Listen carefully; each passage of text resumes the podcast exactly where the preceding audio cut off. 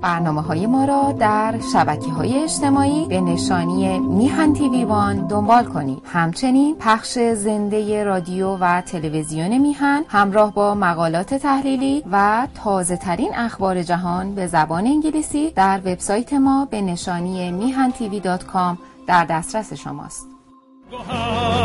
ای چشمه هنر دور از اندیشه بدا آینده ما کجا بدان دشمن ار تو سنگ خوره ای من آهنم جان من فدای خاک پاک میهنم. مهرت وطن شد بیشم دور از تو نیست اندیشم. در راه تو ارزشی دارد این جان ما.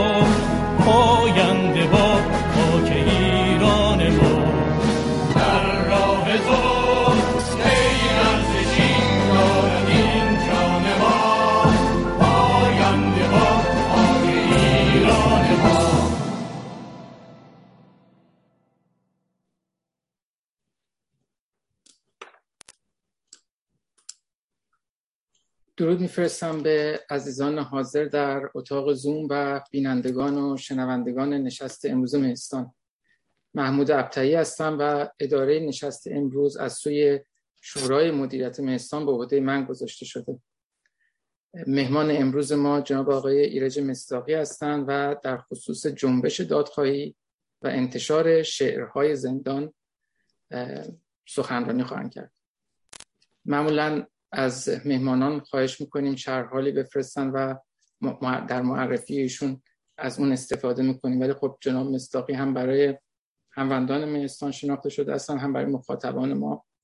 و به جای معرفی من درود میفرستم به ایشون و برای هر دو موضوع یعنی موفقیت در به دادگاه کشاندن حمید نوری و انتشار اشعار زندان زنده یاد نصیری شاد باش میگم. جناب مصداقی خوش آمدید. میکروفون در اختیار شماست. بفرمایید خواهشون بله. سلام عرض می‌کنم خدمت شما همچنین خدمت دوستانی که حضور دارن و همه هموطنان نی که بعدا این برنامه رو می‌بینن. منم به سهم خودم تشکر می‌کنم از شما از همه عزیزانی که این فرصت رو در اختیار من گذاشتین که با شما همراه باشم. واسهش نمی‌دونم من اول از کدوم یکی شروع کنم. از دادگاه حمید نوری جنبش دادخواهی یا از شعرهای نصیر. نصیر نصیری. و در صورت هر دوتا اینا به هم ربط داره. چون اشعاری که من سالها پیش از نصیر نصیری اون موقعی که هنوز خودش زنده بود در ایران بود من منتشر کردم. در واقع یه نوعی یه نوعی که نه همش در ارتباط با کشتار 67 یا فضای بعد از کشتار 67 در زندان هاست. و شما از طریق این اشعار می‌تونید به فضایی که ما درش در جریان کشتار 67 قرار داشتیم در این فضا قرار بگیرید. یعنی از دریچه شعر می‌تونیم بفهمیم اون روزا تو زندان چی میگذشته. و شما تصویر راهرو مرگ رو می‌تونید تو این شعرها ببینید. می‌تونید احساس ما رو وقتی که مثلا اسم بچه ها رو میخوندن برای اینکه به سمت قطرگاه برن رو. خب نصیرم چون تو راهروی مرگ بود روزهای متوالی بود اینها رو دیده از نزدیک و اینها رو برشت در واقع تصویر کرده. و خب بیدارید من بعد از کشتار 67 تو همین خارج از کشورم ما خیلی به قول معروف درگیر بودیم برای اینکه توضیح بدیم ما بچه های ما رو فقط دار زدن کسی رو نه منفجر کردن نه نارنجک انداختن نه به گلوله بستن نه دوغ سیانور دادن. هیچ کدوم از اینا نبودش. اتفاقا این شما تو شعر نصیر می‌تونید ببینید. حتی این رو هم توضیح میده توصیف می‌کنه. و من و حتی اون حسایی که اون موقع ما داشتیم و اینکه خب حالا نصیر تونسته بیانش کنه. اینه که برای من خودم خود من فکر می‌کنم بدون این شعرها یه چیزی کمه در ارتباط با اون روزها. چون نه که حس همون لحظه بوده خیلی واقعیه و شما خیلی راه چون من امروز می‌تونم حالا بیام هر چی که بگم تو اون فضا تنفس نمی کنم و چه بسا باید خودم رو ببرم تو اون روزا و بخوام توصیف کنم. ولی اونچه که شعر نصیره مال همون روزاست. و خب من شعرها رو حفظ می‌کردم. نصیر موقعی که شعرها رو میسرود می‌داد به من. همیشه روی کاغذ نصفه مینوشت. مثل این دعا نویسا من دیده بودم. این روی کاغذ می نوشت برای من و من می‌رفتم تو دستشویی. این شعر رو حفظ می‌کردم و بعدم پاره می‌کردم. خودش هم دیگه یادش نبود. بعدا مثلا میمد با هم دیگه راه می‌رفتیم. بخون. بعد من میخوندم. بعضیاشو اصلا یادش نبود. بعضی رو میگو حسش یادمه فضایش یادمه ولی اصلا یادم نیست. گفتم مال منه. من میخندید. میگو آره معلومه مال توه. برای اینکه اگه تو نباشی که همین رفته رفته بود مثل همه شعرهای دیگه که سروده و رفته. ولی ما یه شرطی باهاش داشتم اون روزا. شرط ما این بود که ببین نسیر من همیشه من قول میدم تو هر چی که شعر بگی من حفظ می‌کنم. ولی به یه شرط. با چه شرطی؟ گفتم هیچی رو پاره نکنی. میدی به من من اون شعر رو حفظ می‌کنم بعد می‌برم بیرون. بعد تصمیم می‌گیری چی کار می‌خوای بکنی بکنی. خب ولی این حس امروز هر چی که هست فقط به این شرط. با باشه. و همین دلیل او تا شعر رو میسرود به من می‌داد و من بلافاصله حفظ می‌کردم.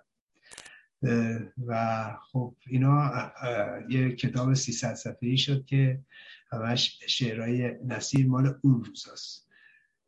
و فضای اون روزها رو زنده می‌کنه. اینم خب من نصیر من و نصیر با هم بچه محل بودیم.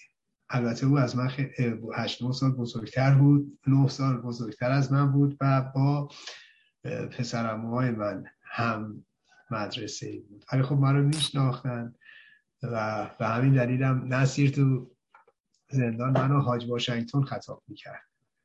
و اسم اصلا مون رو من حاج واشنگتن به خاطر اینکه من امو حاجی مصطفی بود که نصیر خیلی بهش ارتباط داشت و تو خیام گرگاه و همه میشناختنش.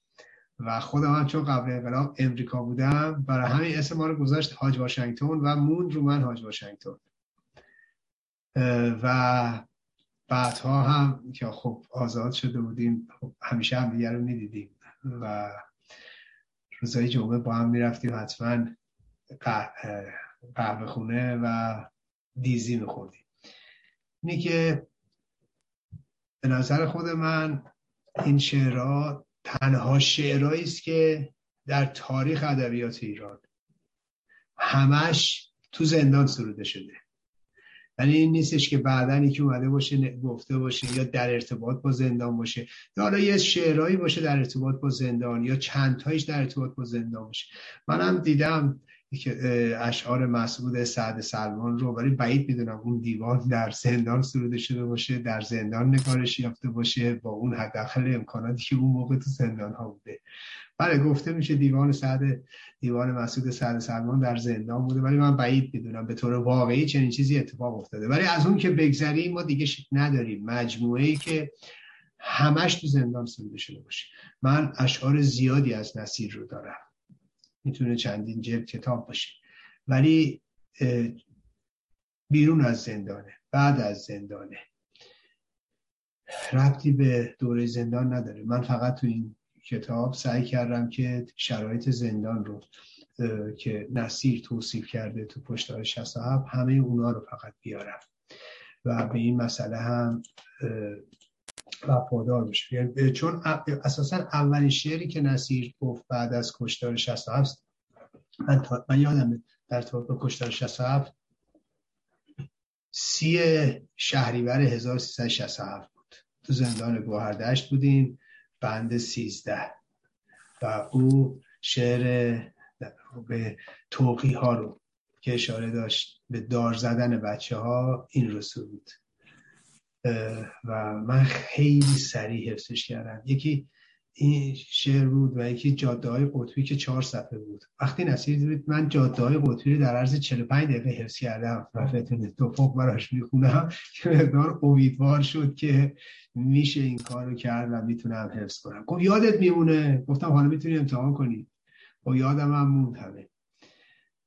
و اتفاقا نصیر توی همون شعره که میگه از ساقه های تابیده کنف شراب های هفت ساله قطره قطره میچکن و زمین این عجوزه پیر ذره ذره میمکد اون اشارش در واقع نشون میده که دار می‌زنن بچه ها رو و بعدم سریعتر میگه میگه توقیان کبود هنوز بر دارهای جنگلی میرخصیدند که دارکوبان به دارهاشان نیز دش نمیکوبیدند. واقعیتش این بود که همون موقع وقتی بچه ها رو میبردن یه موقعی ما صدا تو راه روی مرگ میشنیدیم که بچه ها رو می‌زدن. چون صدا میومد و بعد اینا که میومدن می‌دیدیم عرق کرده هستن و هن هن می‌کنن. برای همین تصویر با پرهای ریختشان در کارگاه جهان بالشت موریانه هاست. هنوز هم بر بلند بالشان جاپای تازیانه هاست. این خب می‌دونید همه فضای زندان تو اینا هست. چون بعد از کشتار اساسا من یادم اومدن ساکا رو که جمع کنن.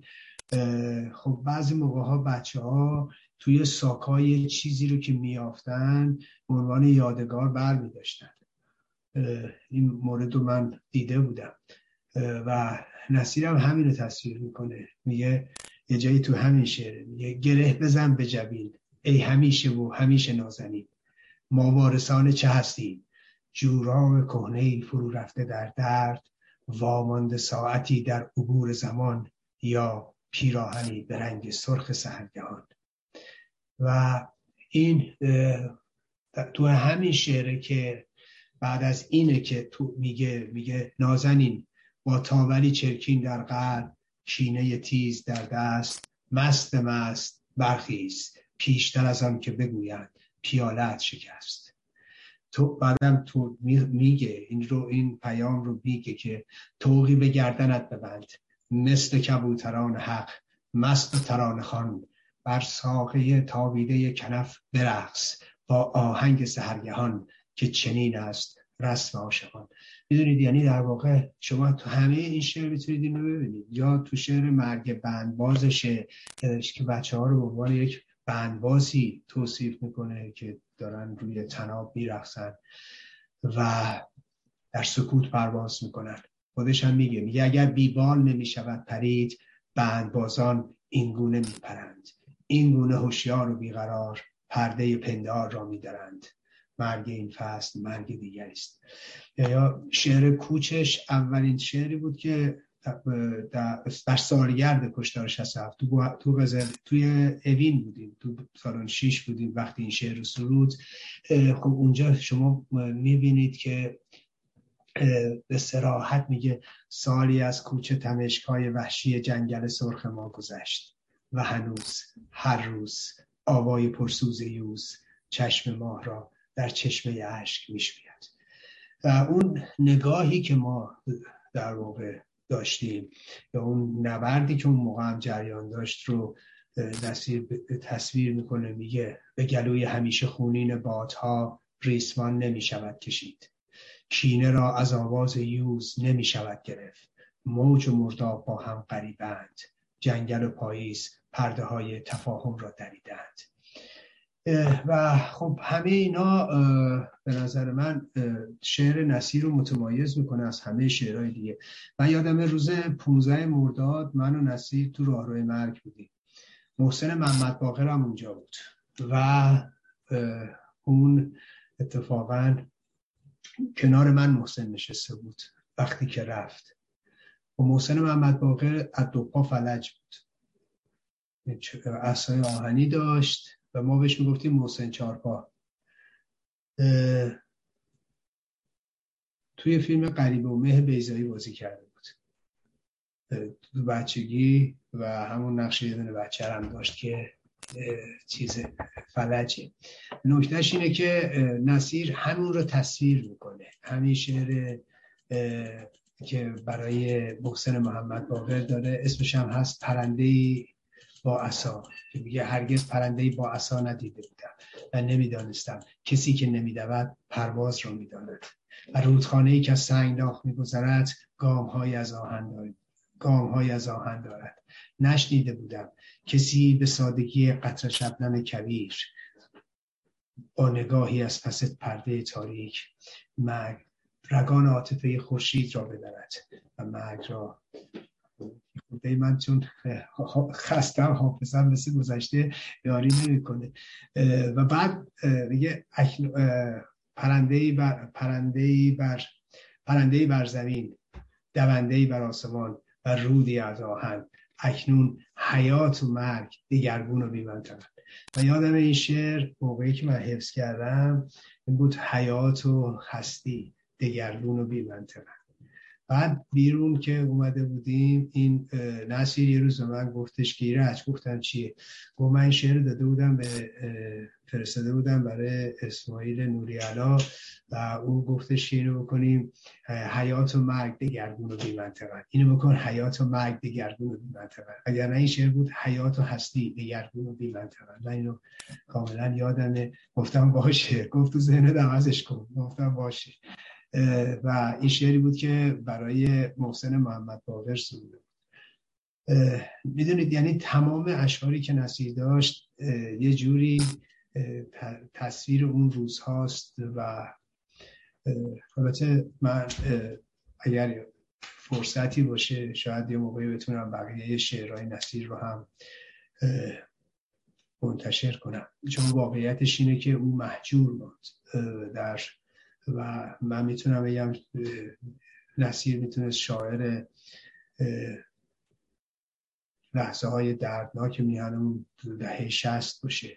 می‌دونید کمترین کار در ارتباط با دهه شست شده سیاه این تاریخ دوران میهنمونه و متاسفانه تقریبا می‌تونم بگم حالا نه اینکه اساسا هیچی نبوده کمترین جا رو در شعر و ادبیات ایران داره. متاسفانه کمترین جا رو داشته از سوی شاعران میهنمون و با سکوت از کنارش گذشتن. اون همه سیاهی رو اون همه سیاهکاری رو تقریبا می‌تونم بگم. و به نظر من نسل ما این طلبکاری رو داره و یا شعر و ادبیات ایران به نسل دهه شست ایران به خصوص بدهکاره و ما کار جدی ندیدیم. شما از شاعرای ایران می‌تونید ببینید. به خصوص اوناییش که خیلی ادعای سیاسی بودن داشتن مثل شاملو و اینا تقریبا چیزی ندارن. و حتی می‌بینیم بعد از کشتار 67 و اون فاجعه ای که در کرج اتفاق میفته لاغر در گوهردشت ولی می‌بینید تو سال 68 شاملو میاد در آمریکا و اون سخنان سخیف رو راجب فردوسی میگه. و یک کلمه کسی از کشتار 67 نمیگه و بعدها هم چیزی از در این رابطه بیرون نمیاد.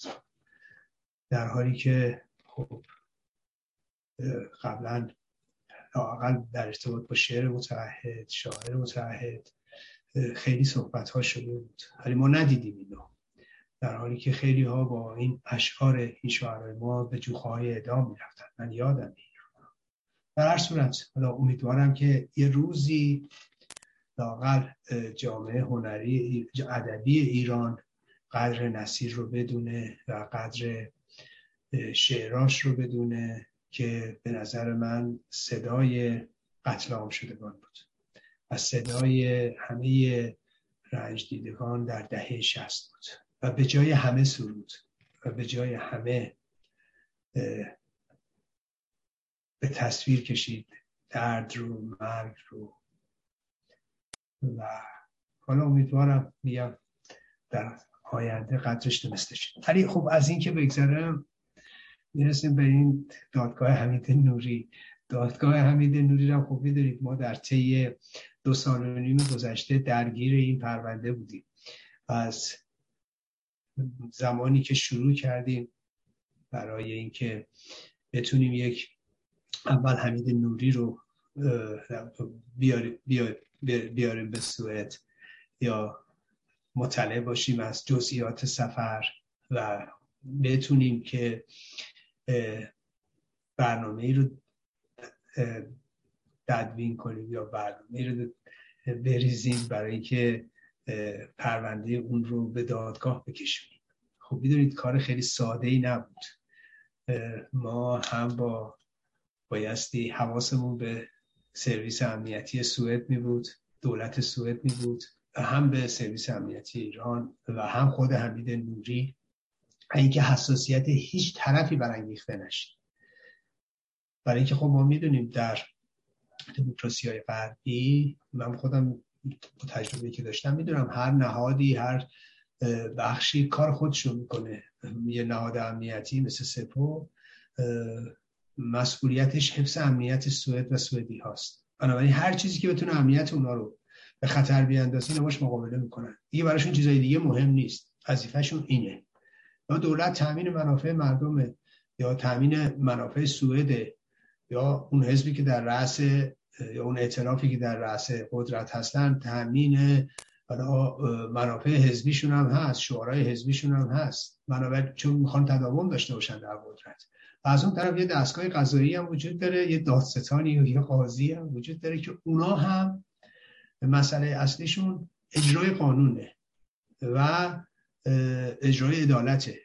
بنابراین خب ما بایستی به اونا پناه می بردیم ولی کن اجازه نمی‌دادیم این ور ماجرا مطلع بشن. حالا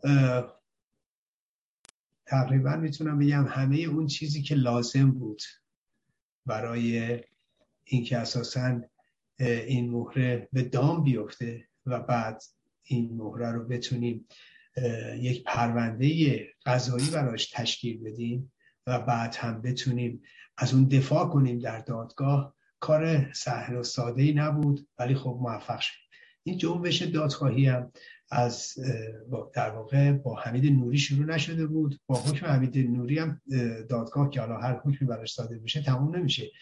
این یه نقطه نیست یه خطه. خطیه که از فردای انقلاب نقاط مختلف به همدیگه در کنار همدیگه قرار گرفتن یک خطی رو تشکیل دادن که این خط در واقع خط جنبش دادخواهی است. و امروز رسیده به این نقطه نقطه ای که حمید نوری حالا منتظر حکم دادگاه براش هستیم. مطمئنا این خط ادامه پیدا می‌کنه و این موفقیت بزرگ جنبش دادخواهیه.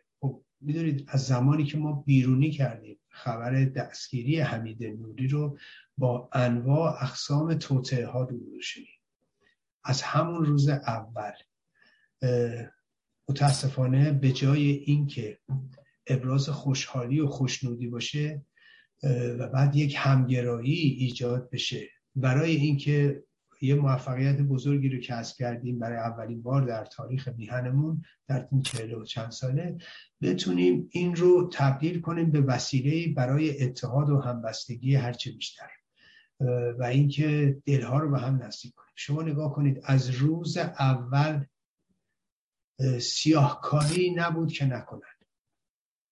شما برید از فرخ نگهدار نگاه کنید و اون توییت رزیلانه ای که در اولین روزهای دستگیری حمید نوری او تا عده تحت عنوان چپ چه رزالت ها که نکردن. و برای اینکه خانواده ها زندانیان چپ مارسیست یا کسایی که اصلا هیچ گرایشی هم حالا ندارن ولی یا اعضای خانوادهشون در کشتار 67 به دار آویخته شدن یا اینکه خودشون زندانی بودن یا به نحوی از آنها در این مسائل درگیر بودن به جای اینکه اینا مثلا نرن.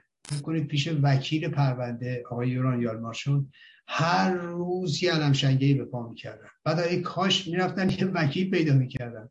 بکنید مثلا ما ایران یالمارشون یکی از یکی که نه می‌تونم بگم بهترین معتبرترین با تجربه ترین وکیل سوئد رو برای این پرونده ما معرفی کردیم. هر کسی می‌تونست خودش شخصا بره با ایشون تماس بگیره و ترتیب شکایتش رو بده و او رو به کسایی که پرونده رو به لحاظ حقوقی دنبال می‌کردن معرفی کنه. یعنی به داستان به پلیس به اون بخش و خودش پیگیر ماجرا بشه و خودش از حقوقشون دفاع کنه. شما نگاه کنید در مقابل این هر روز یه دروغ و دقلی می آوردن که بله ما پرونده مستقل باز کردیم. مثل اینکه هر کسی می‌تونه بره پرونده بابا پرونده رو فقط داستان یه پرونده باز می‌کنه. انواع اقسام دروغ ها من فکر کنم مثلا یکی توی شهری در سوئد یه کارآموز حقوق بود توی یه دفتر حقوقی که اون دفتر حقوقی در ارتباط با هزانت و نمی‌دونم دعوا اختلافات خانوادگی و کلاهبرداری و نمی‌دونم. حالا احیانا هر نوع نوعی از اتهامات این گونه مسائل مثلا وکالت می‌کردن. این تازه تو اون دفتر یه کارآموز بوده. بکنید اینو می‌رفتن می‌گفتن ما وکیل ما اینه. حالا اصلا طرف خودش هم وکیل نیست کارآموز وکالت. یا یک وکیل سوپر راست. اصطلاح سوپر چپ رفته بود دنبال یه وکیل سوپر راست. یعنی تو سوئد وقتی میگن استوری دموکرات اینا سابقا فاشیست بودن. بعد از فاشیست حالا یه مقداری تغییر تحولات درشون به وجود اومده و سوپر راست سوئدن. یعنی اون راستی که شما در اروپا می‌بینید که وجود داره اونا نه. تو سوئد اونا حزب مثلا فکر کنید مثلا حزب جمهوری خواه آمریکا نه. حزب سوپر راست درس می‌کنن و خب رفته اون وکیل رو پیدا کردن. بعدم طرف وکیل case های پناهندگیه. فکر کنید یه case به این درجه از اهمیت که مربوط به سی و اون موقع سی و یک سال قبل. و مسئله بسیار بسیار مهمیه و میبایستی شما از تجربه کافی و اعتبار کافی برخوردار بشید. بعد برن یه همچین کسایی شما نمی‌دونید هر روزش ما یه دردسر مشکل داشتیم. تازه چی تو پرونده هم همهشون می‌رفتن علیه ما می‌زدن. از جمله از این وقت به اصطلاح وکیل گرفته علیه من می‌رفتن می‌زدن و به وکلای حمید نوری امداد میرسوندن. شما فکرشو بکنید می‌رفتن گفتگوهای منو پیدا می‌کردن بعد می‌رفتن می‌دادن به وکیل حمید نوری. فکرشو می‌تونید بکنید شما. تحت عنوان چی؟ وکیل یه وکیل راست که وکیل به اصطلاح سوپر چپ ها بوده. یعنی یک همچی فاجعه ای تو این پرونده اتفاق افتاد. بعدم از روز اول که به خود شخص رجبی و فرقه رجبی هر کار تونستن علیه این پرونده و علیه من و علیه دستن در کاران این پرونده کردن. شما فکرشو بکنید. رجبی که بعد از اعلام ترکیه الفیصل که مرده اساسا حضوری در جایی پیدا نمی‌کرد. حتی مرگش رو تکذیب نمی‌کرد. حتی وقتی رفسنجانی مرد از خفا بیرون نیومد فکر کنید وقتی که حمید نوری دستگیر شد اومد لاعقل رونمایی صوتی کرد از خودش. یعنی تا اون یعنی حمید نوری مجبور شد اینو از سوراخ حتی شده به لحاظ صوتی بیرونش آورد. و سیاهکاری نبود که در طول این مدت نکرده. حتی موقعی که دادگاه شروع به فعالیت کرد و دادستان ها کیفرخواست خوندن اولی شاهد من بودم. خب من چهار روز اول روز اول بایستی صحبت می‌کردم دو دادگاه. و در طی این چهار روز خب بایستی اساس کیفرخواست رو دادستان ها بیان می‌کردن و از من پرسش می‌کردن. و همچنین وکلای حمید نوری. شما فکر کنید فرقه رجبی یه مشتی ساندیسخور از سراسر اروپا جمع کرده بود. از توی فرودگاه ها از خودشون فیلم می‌گرفتن که ما داریم میریم سوئد که ایرج مستاقی رو و حمید نوری رو به سلابه بکشیم. حالا فکرشو بکنید. البته که خب اینا که به قول معروف ما که بیدی نیستیم از این بادا بلرزیم. اینا رو کوچکتر از این چیزا می‌دونن که بتونن از این غلط ها بکنن. ولی در هر صورت داستان سوئد اقدام کرد. فرود آخر شب فرودگاه سوئد رو بستن و پاس کنترل گذاشتن. اینا رو مجبور کردن ماسکاشون رو صورت بردارن و سه نفری هم دستگیر کردن. خب حالا شما فکر کنید اینا تا صبح توی بازداشت موندن و بعد مثل حمید نوری که تکسیب می‌کنه و غلط کردن افتاده. گفتن نه بابا ما شوخی می‌کردیم. دادستان هم گفت حالا به من تماس گرفتن. گفتن که خب حالا ما دیگه فکر می‌کنیم همینقدر کافیه که اینا همینقدر که پس گرفتن و همینقدر که میگن شوخی کردیم و همینقدر که عقب نشینی کردن و ترسیدن دیگه کافیه ولی کن با این حال در طی اون چهار روز منو هم خونه ما محاصره بود پلیس و هم من رو با محافظ و سرویس امنیتی و ماشین ضد گلوله می بردن و می آوردن و حتی موقع نهار هم من رو خودشون می بردن و به قول خودشون نهار مهمون دولت سوئد بودم و در لحظاتی هم که برای تنفس می اومدن بیرون محافظ، محافظین اطراف من فکر کنید برای یه سازمان سیاسی یعنی در واقع تبدیل بشه به یک سازمان تروریستی و یک خطر تروریستی که بابت اون برای یک نفر محافظ بگذارن و سرویس امنیتی اونو ببره و بیاره.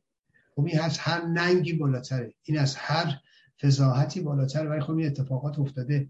حالا بماند که به غیر از این دوباره دادستان ها تشخیص دادن که من یه بار دیگه ببرن برای پرسش بیشتر و برای ادله اثباتی بیشتر در مورد حمید نوری. یعنی من پنج روز منو بردن داستان ها برای شهادت در دادگاه. منو فرا خوندن ولی خب در صورت ما این پروسه رو طی کردیم و باز هم میگم در حتی طی خود این کیفر جریان دادرسی ما می‌دیدیم و همه شاهد بودن. اگر شما خودتون می‌تونید جلسات دادگاه رو پیگیری کنید جلسات دادگاه رو می‌تونید بشنوید. صداها هست. تمام جلسات علنی بوده و پخش شده.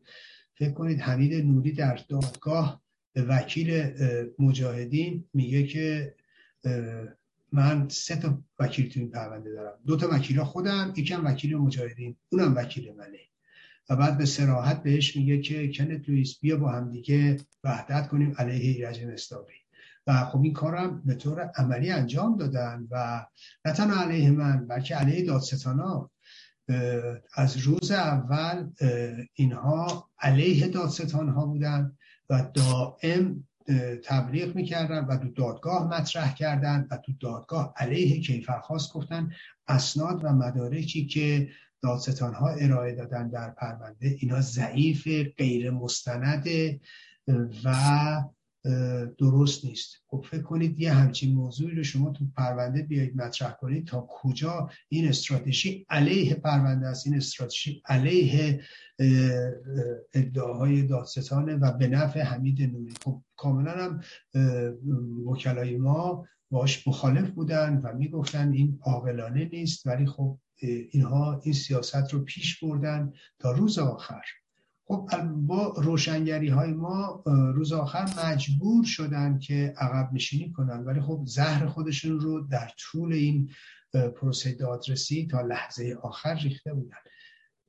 ولی خب با همه این احوال کیفرخواستی که دادستان های ارائه دادن و دفاعیه درخشانی که کردن واقعا بیانگر هم دقت نظر سوئدیه هم سبک کار سوئدیه و هم موشکافی این هاست.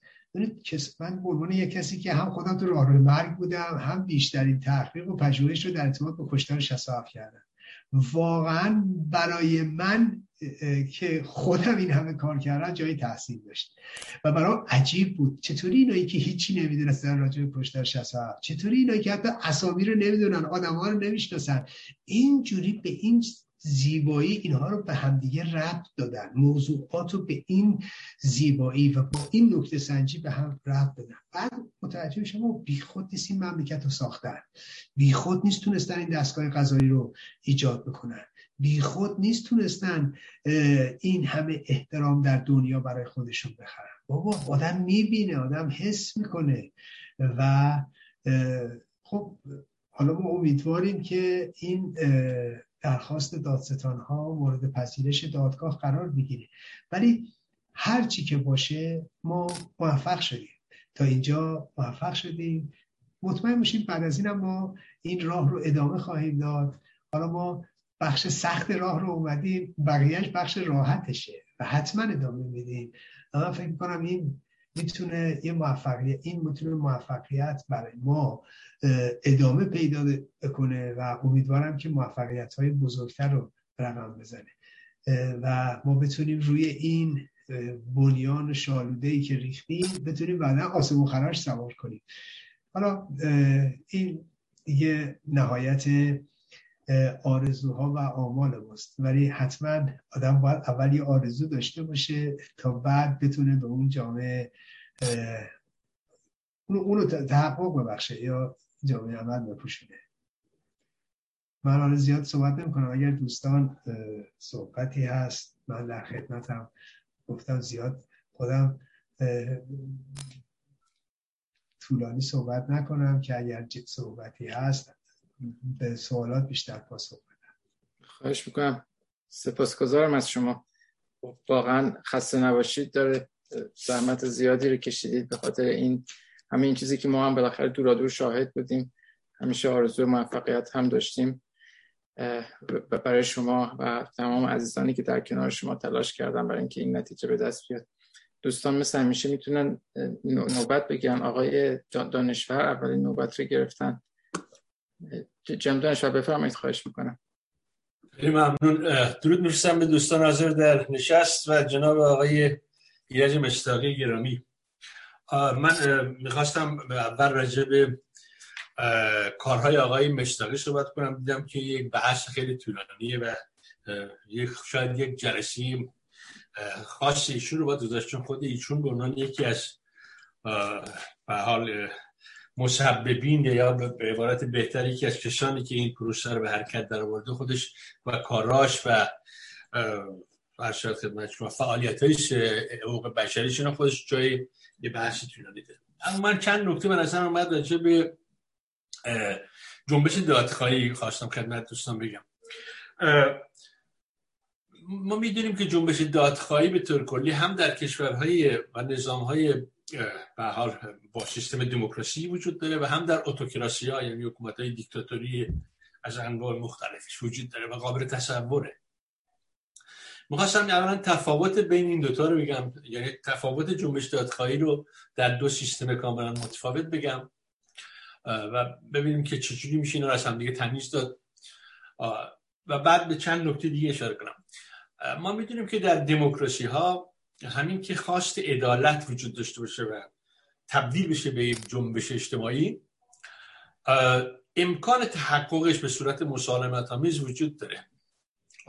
مثلا اگه ما نگاه کنیم به جنبش سیاهان در امریکا که برای عدالت برای برابری حقوق و برای اصلاح قوانین در واقع به وجود اومد گام های خیلی مهمی رو پیمود و موفقیت های زیادی رو طی کرد و به گسترش و تعمیق دموکراسی در واقع انجامید یعنی جنبش های دادخواهی در سیستم های دموکراتیک خود دموکراسی رو گسترش میده.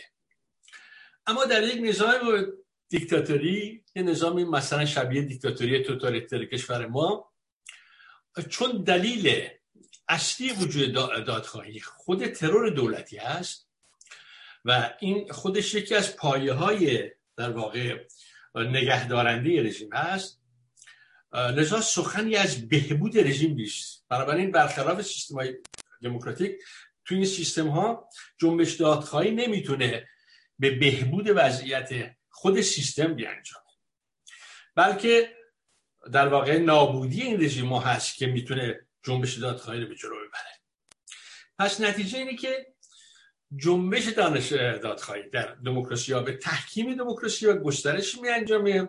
در حالی که در دیکتاتوری ها اگر عمق پیدا بکنه در واقع به نابودی این سیستم ها می انجامه. در حکومت های دیکتاتوری و بخصوصا در اینجا حکومت خود ما جمهوری اسلامی شروع جنبش دادخواهی همزمان با پیدایش این رژیم. یعنی همونجور که آقای مشتاقی الان گفتن جنبش دادخواهی نقطه نیست یه خطه که شروعش از شروع خود رژیم در واقع آغاز میشه. و پایانش هم در واقع اگه پایانی برش متصور باشه با پایان رژیم رقم می‌خوره.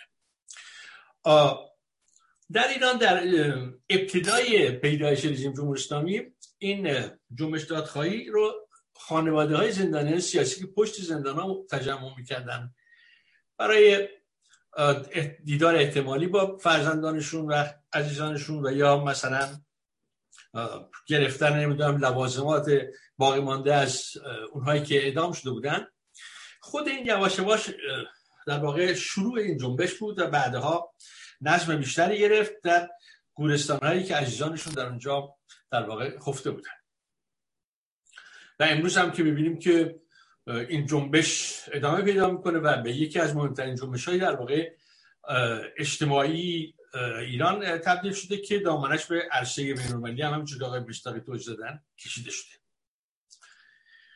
خب این یه نکته بود که می‌خواستم بگم راجع به تفاوت این دو جریان این جریان دادخواهی در دو سیستم متفاوت. و در پایان می‌خواستم دو نگرش مختلف رو هم توضیح بدم که در میان مخالفین جمهوری اسلامی نسبت به جنبش دادخواهی وجود داره. که از دو بینش سیاسی متضاد در واقع برمیخیزه. یکی اون که درکش از دادخواهی و جنبش دادخواهی صرفا خونخواهی و قصاص و در همون چارچوب هم باقی میمونه. که من می‌تونم اینجا بفهمم که از لابلای صحبت آقای مصداقی هم بفهمم که چرا مخالفت جریانات به اصطلاح چپ مارکسیستی و جن مجاهدین مخالفت می‌کنن. بگم من این به مقدار زیادی تکیه بر این نگرش داره. یکی دیگهش نگرشیه که جنبش دادخواهی رو به نتایج این جنبش که دموکراسی باشه پیوند می‌زنه. و بدون نتایج سیاسی دموکراتیک جنبش دادخواهی رو عقیم می‌دونه.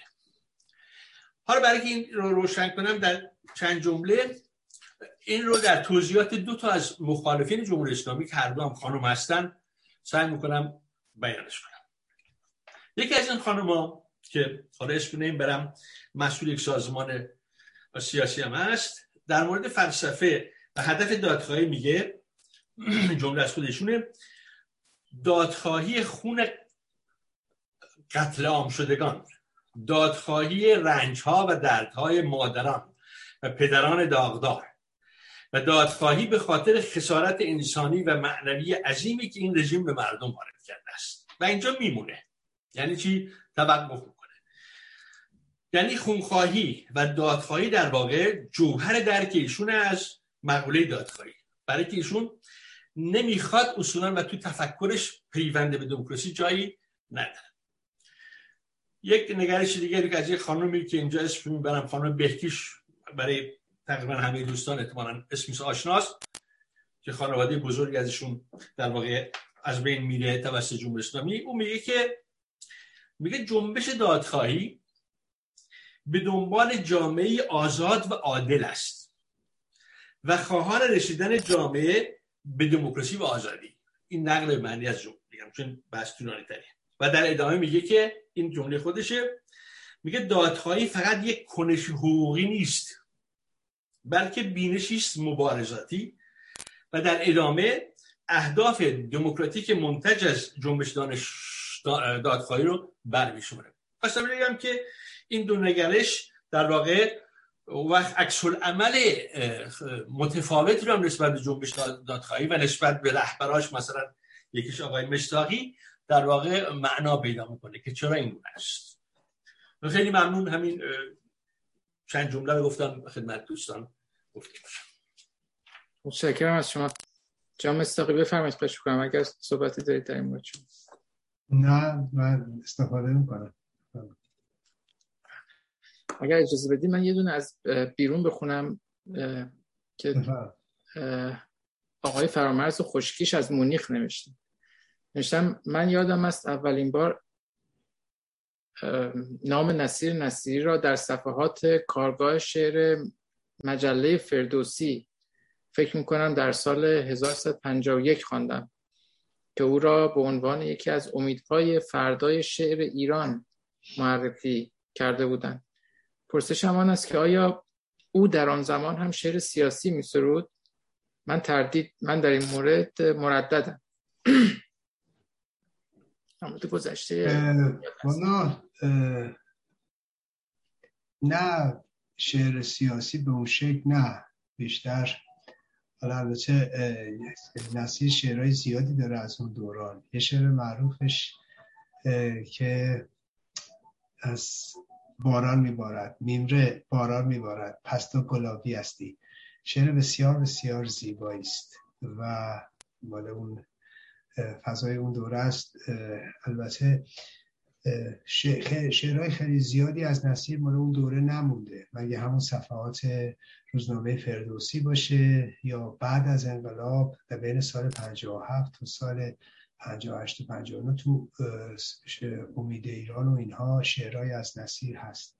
کمتر شعر سیاسیه.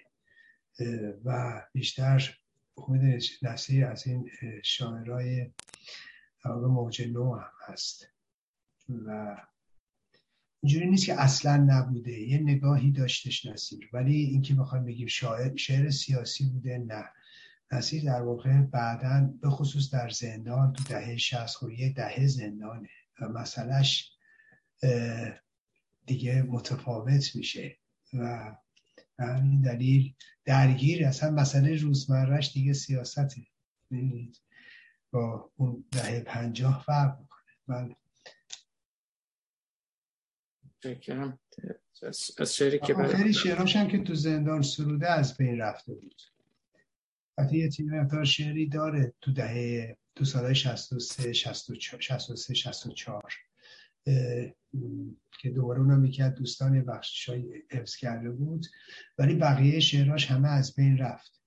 و, و او یک سری ترانه هایی رو هم سروده بود در زندان که گروه سرود اونها رو می‌خوند و زنده یاد ارجنگی ایشون که دستگاه های موسیقی مسلط بودن یه گروه سرودی هم تشکیل داده بودن که این گروه سرود همشون اعدام شدن جز یک نفر. و شعرهای زیادی از نصیر رو هم اونها تو زندان آهنگ گذاشته بودن روش و بعد میخوندن. و یه تعدادش رو از حفظم می‌دونم. ولی خب کارهای خیلی زیبایی بود. یکیش هم یادمه ای قطر عشق حق پرستان. ببار ببار ببار. شعر بسیار زیبایی است از نصیر و این گروه سرود می‌خوند. بعد ترانه های حالا چه تک چه گروه کور اجرا می‌کردن توی زندان. ولی همه تو کشتار 67 از اعدام شدن. یکی از دلایلی که من از این شعرها رو حفظ کردم این بود که همیشه فکر می‌کردم خب بچه ها آزاد میشن شعرها رو می‌برن یه کسایی بیرون هستن الان تشنه اینا رو جمع می‌کنن. هیچ موقع به فکرم نمی‌رسید که شعرهای زندان رو حفظ کنم جمع کنم. چون اصلا به فکر آزادی نبودم. بعد گفتم حالا تا کی مونده؟ و این هم بچه دارن آزاد میشن خب همه اینا می‌برن دیگه همه میگن دیگه. یهو سال 67 شد. من دیدم همه بچه ها ادام شدن. این گروه سرود همه ادام شدن. هیچکی دیگه نیست جز یه نفر. همه چی از بین رفته. اون موقع بود که تصمیم گرفتم اینا رو از حفظ کنم. اون موقعی بود که با نصیر هم بند شدن. اتفاقا میگم این شعر جادای قطبی رو که نصیر گفته بود. من این خود جا گفت توضیحش بدم. جادای قطبی رو وقتیش گفت اونم چهار صفحه بود. مثل همین شعر توقی ها و اون اولی بود نیمه شهری بر بود این یکی سی شهری بر بود. بعد نیمه دوم. اونو من خیلی سریع حفظش کردم. فکر نمی کنم نیم ساعت هم نشد. ولی این شعر که بهش گفتم این شعر کولی ها رو وقتی که نصیب داد میگم سی شهریور 67 اینقدر خودم می‌رفتم تو فضاش که چون می حس می‌کردم وقتی داره میگه همه رو حس می‌کردم. یادم میومد اون صحنه اصلا از حفظ کردن باز میموندن برای همین با اینکه این شعرش خیلی ساده تر بود برای حفظ کردن این شعر دومی 45 دقیقه اینقدر تو توره بودن تا این حفظ کنم. در حالی که او یکی که خیلی سختتر بود جاده های قطبی خیلی زودتر یعنی در واقع میگم کمتر نیم ساعت حفظش کردن ولی این دیگه چون همه اون فضای اون روزها بود و راه روی مرگ و بچه ها و بعدش و اینها. آره، ولی میگم در هر صورت پیشتر نسید شاعر سیاسی نبود. نمی‌تونم بگم سیاسی بود. درست میگم. متشکرم از شما. از یه تیکی از همون شعر قدیمیش رو خوندید همون گلابی که گلابی نه اون چون خطاب به یک نفری که او رو گلی می‌بینه. میمره در واقع مرجانه میمره ولی میگه میمره داره به اون میگه. باران میبارد. پس تو گلابی هستی. چون این شعر شعر بسیار زیباییه و اون در واقع تصویر می‌کنه این گلی رو که تبدیل به گلابی میشه بعد این گلابی تبدیل به دامن عروسک قاجاری میشه و بعد دامادک قاجار میاد و شیپورکی که به لب داره. شعر بسیار زیبایی است این شعر نصیر و بسیار بسیار مستحکمه چون هیچ شما همه رنگا رو می‌فهمید و بعد همه تصویرها رو می‌بینید. یک کلمش هم نمی‌تونید جابجا کنید. اتفاقا استحکام شعر به همین دلیله یک تیکش که میگه همه چیز به هم ارتباط داره. حالا میگم شعر نصیر زیاده. اتفاقا من تو شعر من فکر آقای اسماعیل نوری تو شعر پلاستیک راجب شعر نصیر به خصوص قبل انقلاب توضیح دادن. راجب اون سبک اساسا این شعری شعر پلاستیک چه کسایی زمان قبل از انقلاب تو این عرصه قلم می‌زدن. ولی نصیر تو افرادی که اون موقع حالا میسرودن یک نمونه بود که بعدها ادامه پیدا کرد. به نظر من واقعیتش اینه که نصیر تو دهه شست بگم چجوری بگم یه جوری می‌تونم بگم تنها صدایی بود که داشت میومد از ایران. و حیف شد. حیف شد که زود هم از میان ما رفت. برای اینکه نصیر دقمک شد. خودش هم توی شعری داره چون می‌دونید نصیر رو تو دهه 60 سال 76 77 فریبش دادن. مجاهدین فریبش دادن و اون رو به عراق کشوندن.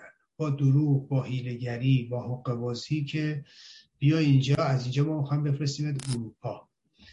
و با اینکه او باهاشون اتمام حجت کرده بود. وقتی که رسید اونجا گفتن کی گفته؟ بیخود گفته. غلط کرده. باید همینجا بمونی و بعدم اونجا به زندان کشیدنش. به سلول انفرادی کشیدنش آزار و اذیت زیادش کردن.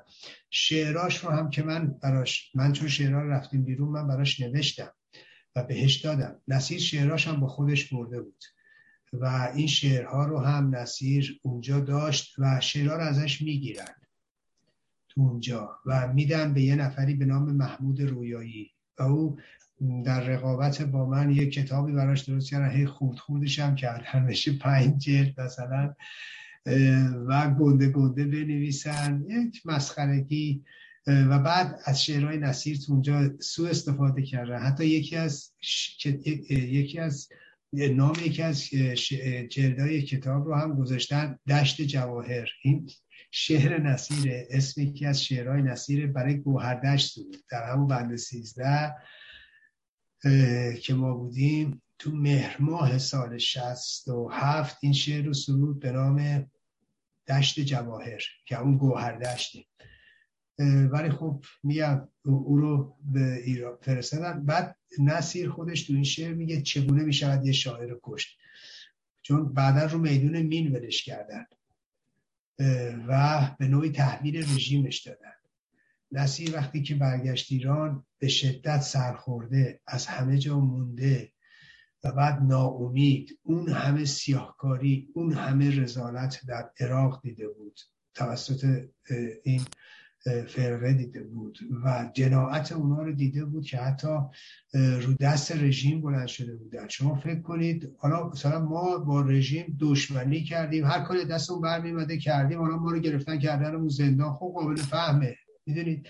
ولی شما فکر کنید یکی مثل نصیر یا بقیه کسانی که از کشتار جان به در بردن مبارزه کردن مقاومت کردن. بعد اینا برای مبارزه رفته حالا عراق بعد فکر کنید میگه من نمی‌خوام توی روابط بمونم یا نمی‌تونم بمونم یا نگام اینجوری نیست یا اصلا تیپم اینجوری نیست. آخه نسی یه شاعر که نمی‌تونه تشکیلاتی بشه که امر و نهی بهش بکنی احساس و عاطفش هم بخوای به بند بکشی که مثلا امکان ناپذیره. و حالا بعد این رو تازه زندانیش کنی آزارش بدی اذیتش کنی تو جمع بیاری روش حمله کنن بهش فشار بیارن بعد انواع اقسام اتهامات رو بزنید آزار اذیت بعدم تحویل رژیمش بدی رو میدون مین. فکر کنید این خب واقعا این رو باید در نظر بگیرید که نصیر دق کرد. نصیر دق کرد. دق شد. خودش هم گفته بود چگونه می‌شود یک شاعر را کشت. و, و می‌تونم بگم قربانی خمینی و رجوی شد و واقعا کشتنش. استعدادی که می‌تونست منشأ خدمات بسیار زیادی به جامعه باشه. ولی خب کشتنش واقعا. متشکرم. بدتر اینه که سکوت کردن بقیه. می‌دونید در مقابل این همه ظلم. تو ایران هم میشناختن از اون چون میترسیدن از اون کانون نویسندگانش گرفته از اون جوامع شیریش گرفته میترسیدن. می‌دونید؟ و حتی من می‌دونم بعضی از ایده های نصیر یا از اشعار نصیر استفاده می‌کردن. ولی خب دیگه چه میگم خودش بعضی وقتا پیش من همون موقع هم گله می‌کرد و یا درد دل می‌کرد. و یادم یه شعری داره نصیر به نام تهران هفتاد و دو. شعر بسیار زیبایی است و یه شعر دیگه داشت در تو تهران.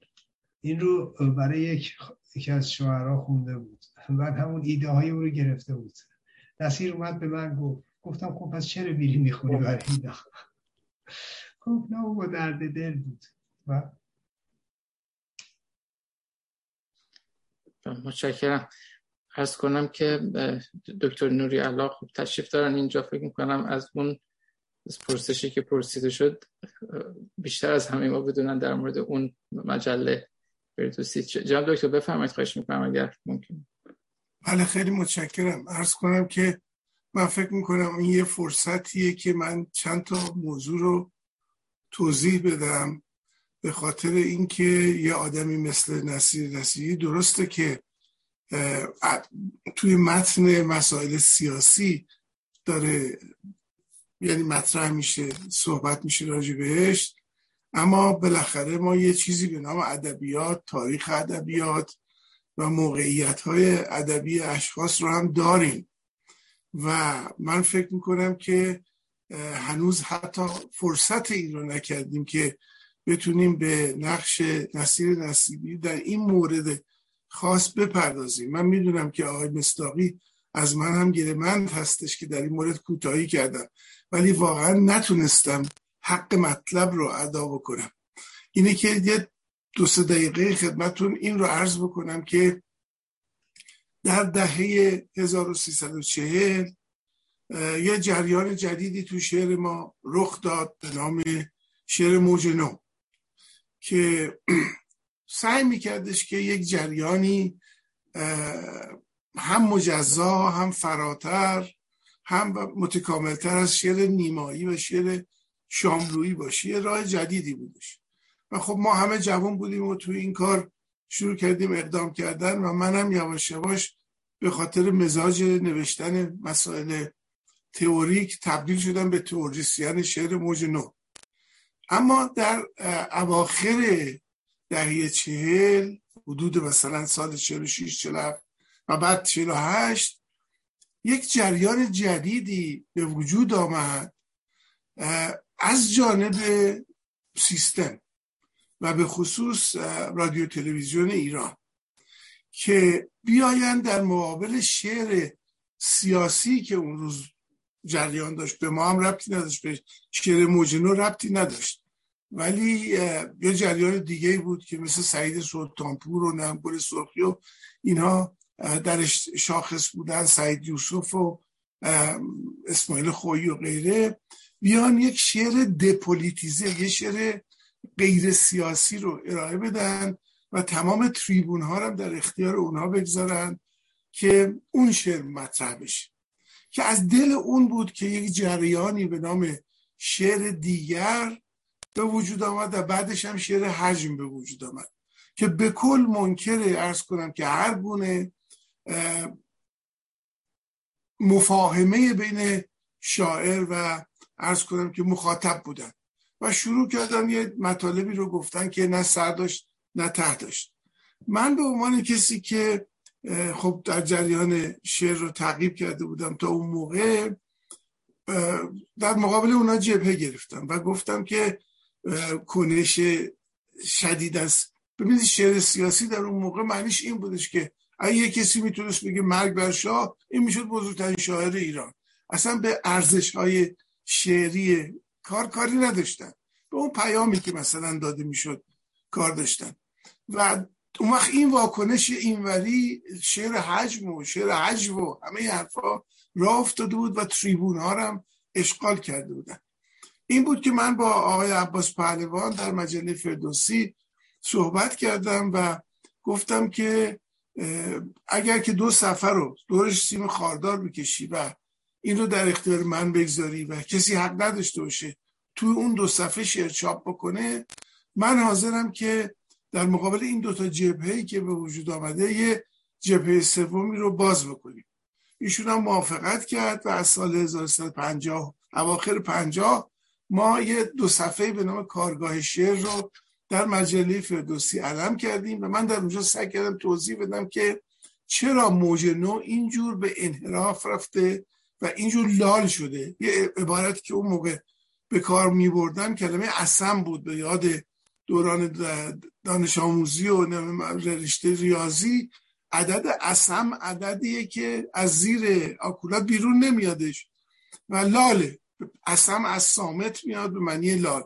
و گفتم که این شعر لالی که اینا دارن تبلیغ می‌کنن مثلا چه مشکلاتی رو می‌کنه و این باعث شدش که دو صفحه کارگاه شعر از سال اواخر پنجاه تا سال پنجاه و سه که من دیگه تعطیلش کردم محلی شد برای اینکه یک سری نسل جوانی بیان ارز کنم که کار خودشون رو اونجا شروع بکنن. و در اون جریانات بود که یک روز هم جوانی آمدش به دفتر مجله فردوسی ما پنجشنبه ها. اونجا جلسه میذاشتیم که هر کسی که می‌خواد راجع شعر صحبت بکنه می‌تونه بیاد اونجا حضورا با هم دیگه صحبت بکنیم و معمولا پنجشنبه ها خیلی شروع می‌شد. از همه جای ایران بچه ها می آمدن که اونجا دور هم باشیم. و نصیر نصیری آمدش اونجا. و شعرهایی که اون روز خوند آنچنان من رو به حیرت واداشت که بعد از جلسه بهش گفتم بیا بریم خونه ما بشینیم من نهار با هم بخوریم. و پیاده رفتیم تا خونه و نهار خوردیم و با هم رفیق شدیم. و وقتی که من تصمیم گرفتم که به عنوان یه آدمی که کارش کار شاعر و شعر و شاعری بوده آینده شعر ایران رو حدس بزنم من در مجله فردوسی نوشتم که ما ده تا چهره داریم. که اینها به نظر من آینده های شعر ایران هستند و برجسته ترینشون نصیر نصیریه. و یک شماره مخصوص مجله فردوسی رو اختصاص دادم به شعر نصیر نصیری. شعری بودش که از دل موجنو برخواسته بود و تمام اون زواعد نابهنجاری رو که عوارضی که تحمیل شده بود در شعر رو کنار می‌زد و به صورت درخشانی یه راه جدیدی رو اصلا در شعر ما باز میکردش. البته خب من سال سه دیگه تعطیل کردم و آمدم به رفتم به لندن برای ادامه تحصیلات خودم و بعدم دیگه تحصیلاتم هم که تموم شد انقلاب شد و دیگه اصلا ارتباط من با عوالم ادبی ارز کنم که قطع شد. یادمه که سال پنجاه و یک بود یا پنجاه و دو فکر نام که من رفته بودم تهران و چیز نصیر من رو دعوت کرد به خونهشون. یادمه که جنگ شده بود شبها چراغ ها رو نمی‌تونستیم روشن بکنیم و من و زندیات سپانلو و خواهرم پرتو رو دعوت کرد برای شام خونهشون و تازه ازدواج کرده بود. و این آخرین دیدار من با نصیر بود و من برگشتم به لندن و دیگه خبری از نصیر نداشتم تا اینکه بعد از همه این ماجراهایی که آقای مستاقی میگن او به من تلفن کرد و زیادم با هم دیگه صحبت نکردیم و گفتش که من می‌خوام شعرامو برای شما بفرستم. منم آدرس دادم و گفتم حتما اون موقع ما یه نشریه اینترنتی درست کرده بودیم به نام پویشگران که اونم سالهاست که تعطیل شده. در اونجا من ده 15 تا از شعرهایی رو که نصیر فرستاد برای من من در اونجا منتشر کردم. که الانم دیگه در دسترس من نیستش قضیه. تا اینکه شنیدم که آقای مستاقی موفق شده است که شعرهای نصیر رو به صورت کتاب در بیاره. به نظر من این یک مقام دیگری است برای آقای ایرج مستاقی در متن تاریخ ادبیات ما. من اصلا جدا می‌کنم مسئله سیاست و کارهایی که ایشون در اون زمینه می‌کنن که مورد احترام همه ما هستش و براش آرزوی موفقیت رو دارم. ولی خواستم بگم که چهره ایرج مستاقی به عنوان خادم ادبیات ما از طریق حفظ کردن اشعار نصیر و منتشر کردن اونها همیشه به یادگار باقی خواهد موند و من با عنوان آدم شعر دوست و علاقمند به شعر واقعا خودم رو بدهکار آقای مستاقی می‌دونم در این زمینه و تشکر می‌کنم و لازم دیدم این چند کلمه رو اینجا خدمتون ارز متشکرم از شما. جا مستاقی اگر فرمایش دارید بفهمید خوش من یه موردی رو از رو تشکر از جناب نوری علا بگم. نصیر خیلی مشکل پسند بود. من خب خیلی به نصیر نزدیک بودم. چون هم بچه محل بودیم و بعد از آزادی هم تا زمانی که من اومدم خارج تقریبا همیشه میدیدمش. تقریبا می‌تونم هفته چهار پنج روز بگم میدیدمش. و خیلی موقع ها با هم بودیم. و من لحظه به لحظه سرودن شعراش هم می‌دونم کی بوده چطوری بوده. و یه نفری رو که خب همیشه میگم خیلی مشکل پسند بود و توی اینکه شعر رو در واقع دستکاری بکنه به پذیره از آقای نوریالا میپذیر بود چند موردی بود که به من گفت. چون می‌دونست من شعرها رو حفظم. و بعد برای اینکه یه موقعی این چیز پیش نیاد که کدوم نسخه درسته و دستکاری نشده. همیشه من گفت تو ذهنت جا کن. خب این موضوع رو گفتم که لازمه بگم که نصیر همچنان تا اون در آخرین روزایی که من باهاش بودم یه همچین نگاهی رو داشتش و همچین احترامی رو قائل بود. ولی یک موضوعی که خیلی برام جالبه بگم ولی برای خود من خیلی خیلی نگاه دقیقی داشت. من با نسی خواهرش توی شهرک غرب خونشون بود. بعد این مدت کوتاهی نصیر از زندان که در اومد تو با خواهرش بود. و بعد من می‌رفتم شهرک غرب با هم دیگه میومدیم سر شهرک غرب یه سری از این چیزا بودن. ماشین های مسافرکش. سر شهرک غرب. یه عده می‌رفتن سعادت آباد یه عده می‌رفتن انقلاب یه عده می‌رفتن توحید. یه عده می‌رفتن آزادی. بعد یه روز ما داشتیم با نصیر می یه شعر خیلی زیبایی سرود. حالا من زهراش تو ذهنمه. که بعد گفت خانومی با لنز های آبی میاد بعد از اون می‌پرسه میگه آقا ایستگاه انقلاب اینجاست؟ میگه نه میان لنز های آبی شماست. به کجا میپیچی؟ توحید یا سعادت؟ آزادی آزادی بوغ نه.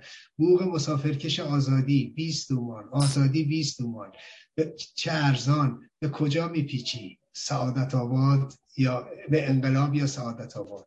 توحید یا سعادت آباد ببینید همه این داستان توحید و سعادت آباد و انقلاب و آزادی و همه اینا رو بیا ایستگاه انقلاب اینجاست یه نمیان لنز های آبی شماست. بوب مسافرکش آزادی آزادی 20 دومان به کجا میپیچی؟ توحید یا سعادت آباد؟ می‌دونید یعنی همه اینایی که تو اونجا صداشو میشنیدیم توی شعرش اومده. و من یادم حتی شعری داشت نصیر همین تهران 72 اون موقع بود که تهران ماهواره خیلی مد شده بود. توی تمام پشت اونا ماهواره بود. ولی ماهواره LMD داشت که نارنجی رنگ بود. وسط اون دیش بود. و اون موقع دخترها تازه بعد هفتاد به این ترتیب بود که همه از زیر مغنهشون یه کاکل میذاشتن بیرون. کاکل هم رنگ کرده بود. بعد این دوتا اون ماهواره رو با این ماهواره با همدیگه تلفیق کرده بود. خیلی واقعا تهران 72 این بود. یعنی یه طرف اون ماهواره رو می‌دیدی رو پشت بون یه وری ماهواره رو می‌دیدی تو خیابون که یه کاکلش گذاشته از زیر مغنهش بیرون. با, با ماهواره با کاکلی از نارنج. در واقع این دوتا رو با هم دیگه تلفیق می‌کرد. ولی خب میگم حیف شد. واقعا نصیر حیف شد. یک شعری داشت نصیر به نام شکل واقعا یکی از شعرهای فوق العاده زیباست و فوق العاده بدیه و فوق العاده به نظر من تصاویر زیبایی داره. همش شکله همش شکله. در جهان شکل ها تنها شکل بی شکل مرگ بود که به شکل هیچ شکلی نبود. نگاه کن که اسب باد به شکل دشت آرام پرسه می‌زند و به شکل پنجره به اتاق تو میآید و هم شکل خاطرات گیسود پریشان می شود اندوه به شکل دل من شکل می‌گیره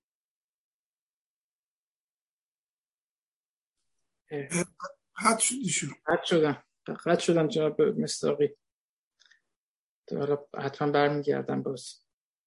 شعری که اشاره کردن از خانم مرجان از شعرهای قدیمی نصیر نصیری رو من انگوش شماش شعرهایشون رو خوندم ولی خب خیلی قوی است خیلی خیلی دوست داشته نیست میگه و او که عاشق چابک سوار شهر است از زور گریه گلابی شد گلابی می‌شود.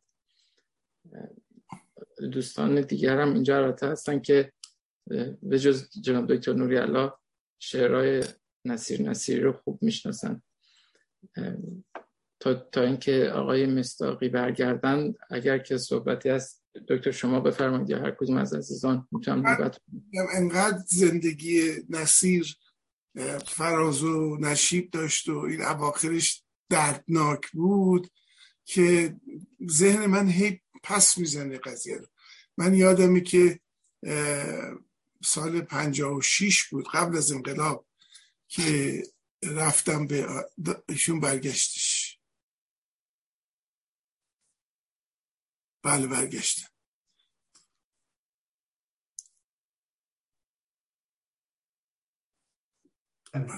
ما مشتاقیم بقیهش بشنویم.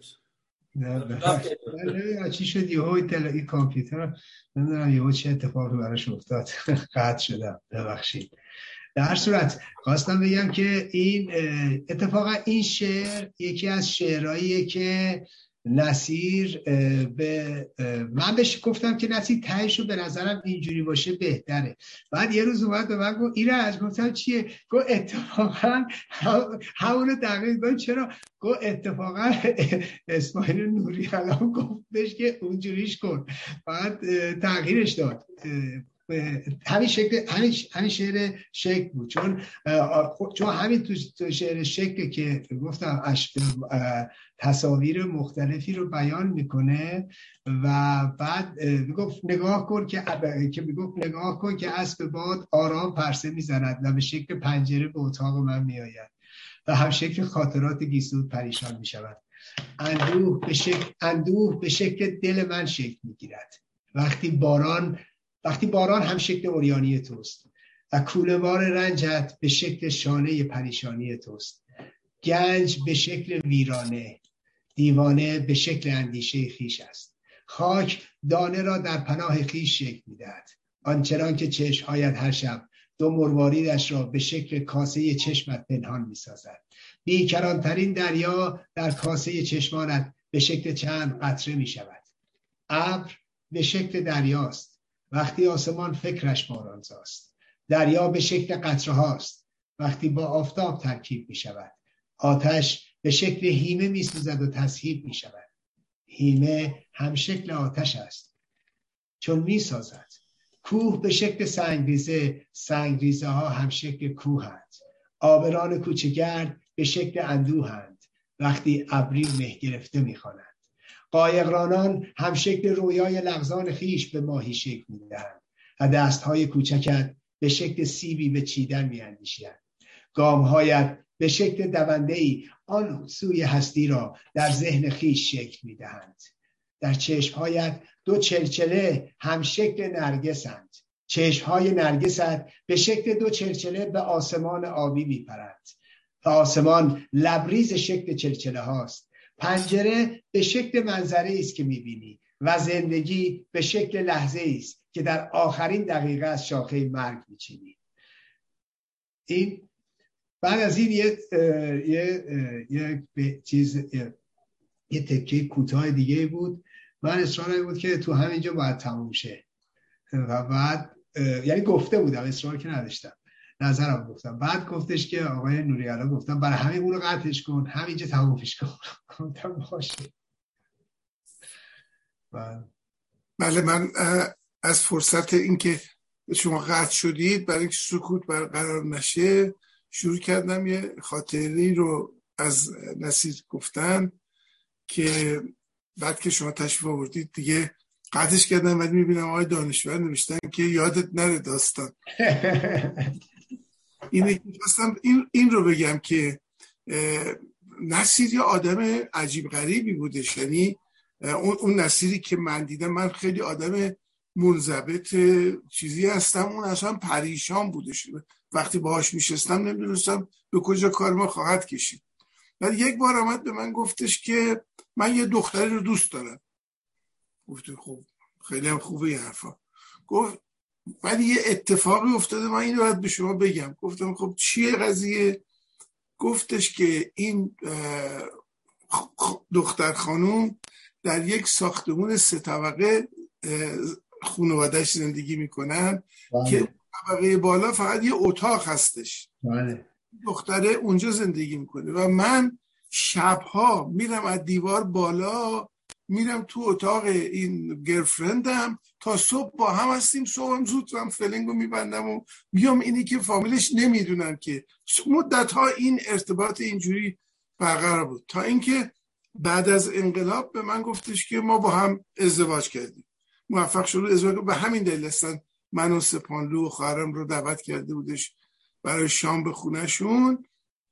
بعد که من آمدم به اروپا و این حرفا و شنیدم که نصیر رو گرفتند و زندانی کردن و خانومش رو هم گرفته بودند.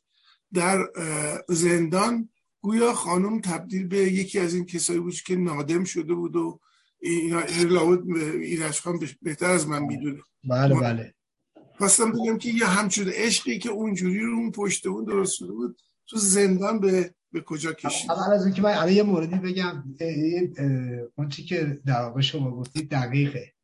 چون من ریز کامل این داستان رو می‌دونم و دقیقا همون چیزی که شما میگیده این خونهشون در واقع تو حقوقی بود و اتفاقا اون نصیر با ایشون که سالها به همون ترتیبی که میگید ارتباط داشت و بعدا هم با هم ازدواج کردن.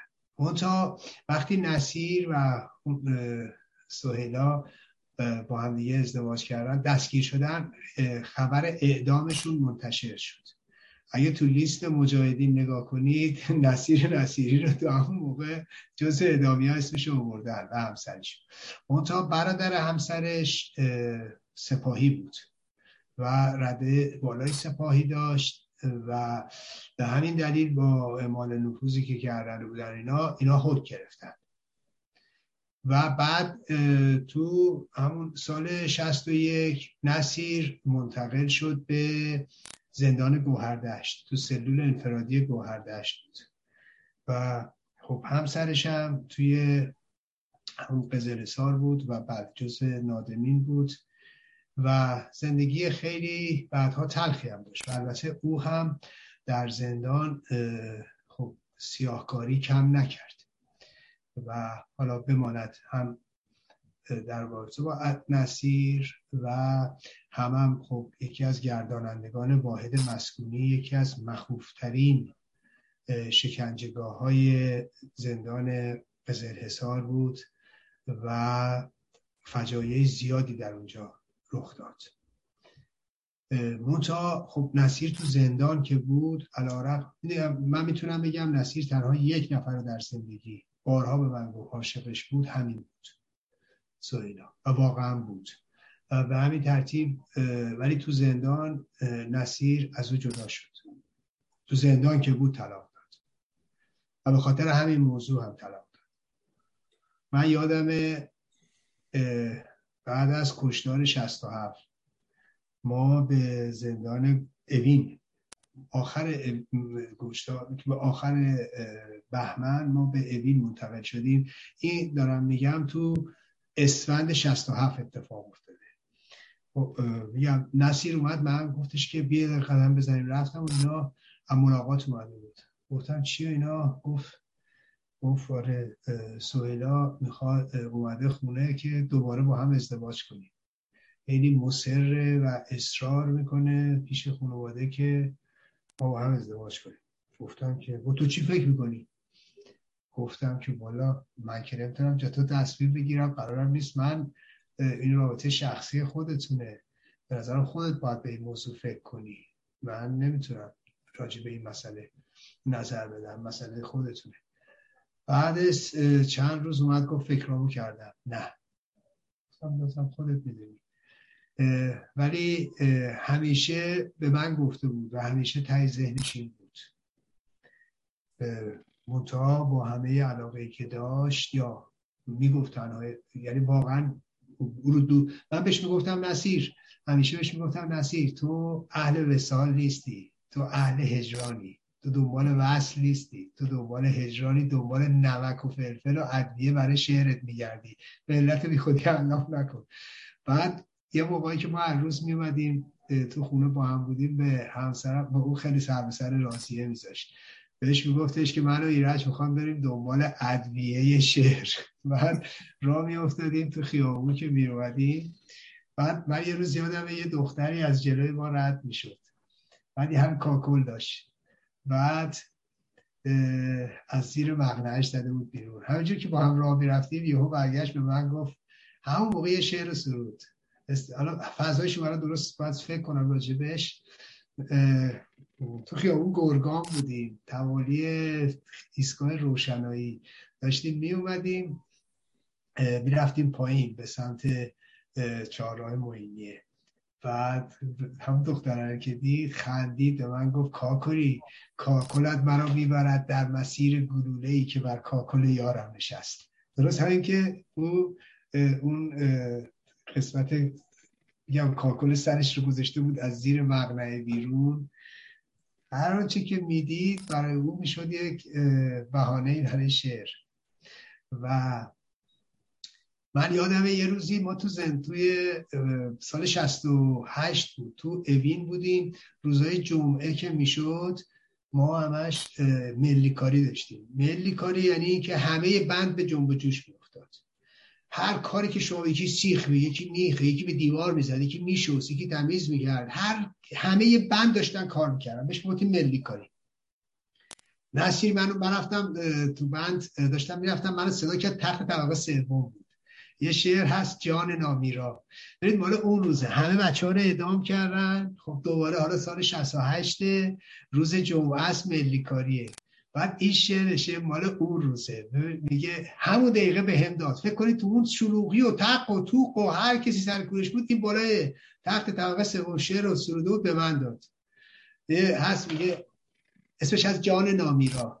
چه شکوهی دارد جان نامیرای دریاها. هرچه از آبش می‌گیری هرچه از ماهیش می‌گیری باز دریا بیست باز دریا لبریز ماهیست ببینید یعنی درست شما تو اون دوره است. یا من یادمه بعد از کشتار 67 عملا ما دیگه مثل قبل موزگیری سیاسی نداشتیم. خب؟ و سعی کردیم دیگه مثل قبل درگیر نشیم. حالا یه شعر داره نصیر میگه اگر امروز تفنگ توهیست مهم نیست. گنجشکان قرنهاست که بی تفنگ. دانه چشم مترسک را میبلند و میخندند می‌دونید؟ یعنی دقیقا همون فضای اون روزا رو میگه. یا مثلا حس ما رو. من یادم این شعرش شعری داره میگه کاش تفنگ دست تو بودم. مرا میبوسیدی. با انگشتی دلم را با آتش آشتی می‌دادی. با من مثل کلیدی درهای آفتاب را با گلوله میکشودی یا شعری که نصیر داره برای مرگ خمینی غزلی برای مرگ دشخی درست همون روزی که خمینی فوت کرد نصیر این شعر رو به من داد. که در واقع خب غزل شما برای یار میگید برای چشم یار برای نمی‌دونم یار لب یار میگید. اتفاقا این هم همینطوره. اساسا بهش میگید برخی هنگامه مرگ نیست. ببینید آخر شعر اینه میگه از تبار مرداب های کهن بودی. دو چشمت دو کرکس خمار برخواسته از مردار بود. لبانت بوسگاه ابلیس. بی تو بی تو دیگر چه کسی چشمه کوسر را به زهر خواهد آمیخت یعنی در واقع شما اصلا همون اولش هم که می‌بینید میگه میگه یعنی خمینی رو تصویر می‌کنه به زیبایی تصویرش می‌کنه. بدون اینکه شعر و شعار بده بدون اینکه نمی‌دونم جنگ و خون و نمی‌دونم اینا ولی فوق العاده خمینی رو هم تحقیرش می‌کنه هم میگه از تبار مرداب های کهن بودی یا فیلم مثلا میگه برای خمینی همین رو میگه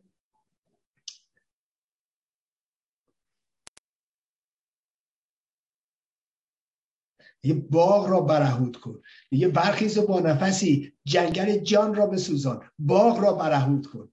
می‌دونید؟ یعنی اصلا خمینی رو میگه اصلا بخاطر اینه. یعنی اصلا باغ رو برهود می‌کنه. و اتفاقا یه شعر دیگه ای داشت اسمش از تقدیم به دشقی من بعضی اوقات گفتم نصیب می‌خوام برم در بزنم بدم بهشون. تون جامعه کهنه ای که بر تناب پوسیده زمان میرخصد و من دلداری دارم که تنها با نسیم پرکش تناب را پاره می‌کنم و تو را چون اخمی در هم میپیچید ببینید یعنی خیلی خیلی ساده این رو داره بیانش می‌کنه. یه تو آن شمایل هدفی که دلدار من تنها با نگاه خشمش دو گلوله زیبا را در تاریخانه قلبت خواهد افروخت. خیلی ساده بسیاری از مفاهیم رو بیان می‌کنه. و حتی شعرهای فلسفیش رو. یه آرزه ای ما داشتیم توی زندان بعد از کشتار 67 شما می‌دیدید آدما وقتی که یه پنج دقیقه با هم صحبت می‌کنن ولی بعدش یه ساعت با هم دیگه تنها قدم می‌زنن. بدون که هیچ حرفی بزنه ولی با هم میچرخن. خب؟ و این شعر, شعر خیلی زیباییه و خیلی هم سخته چون شما باید برعکس شعر بگید. می‌دونید؟ یه چه, چه سخنهای زیبایی که نگفتید یعنی انقدر این شعر زیباست و اون باز میگم اون شرایط و اون دوره‌ای که ما در زندان بودیم رو این تصویرش می‌کنه. خیلی قشنگی یا همون شعر از یه چند تا شعرش هم هست که مال قبل از کشتار 67 که برای من گفته بود. یکیش یعنی 16 تا شعر بود که فقط مسیر یادش رفته بود. دو تا سه تا یاد سه تاش یادش بود. اینا شعرهای مرسیه. یعنی در واقع مثل مرس هرچه کوتاه بگید و گویا. یکیش برای سید محمد حیدریه تو سال 66 لو رفت. خواستن آزادش کنن تو اتاق آزادی این توابین لوش دادن و بعد اووردنش و بعد ادامش کردن. وقتی که اینو ادامش کردن تو بند خب همه مراسم گرفته بودن شعر و ترانه و سرود و اینا. نصیر این شعر رو اونجا وقتی همه ترانه براش میخوندن این شعر رو سرود. که 16 تا کلمه است. و سید محمد بردن دارش زدن سال 66 حالا همه هم دارن ترانه می‌خونن. ترانه نگو. بنفش. بنفشه رسته برگلو. لولی نگو. شقایق. شکفته بر ستیر کوه و نگاه نماه جادو بگو. این برای سید محمد حیدریه.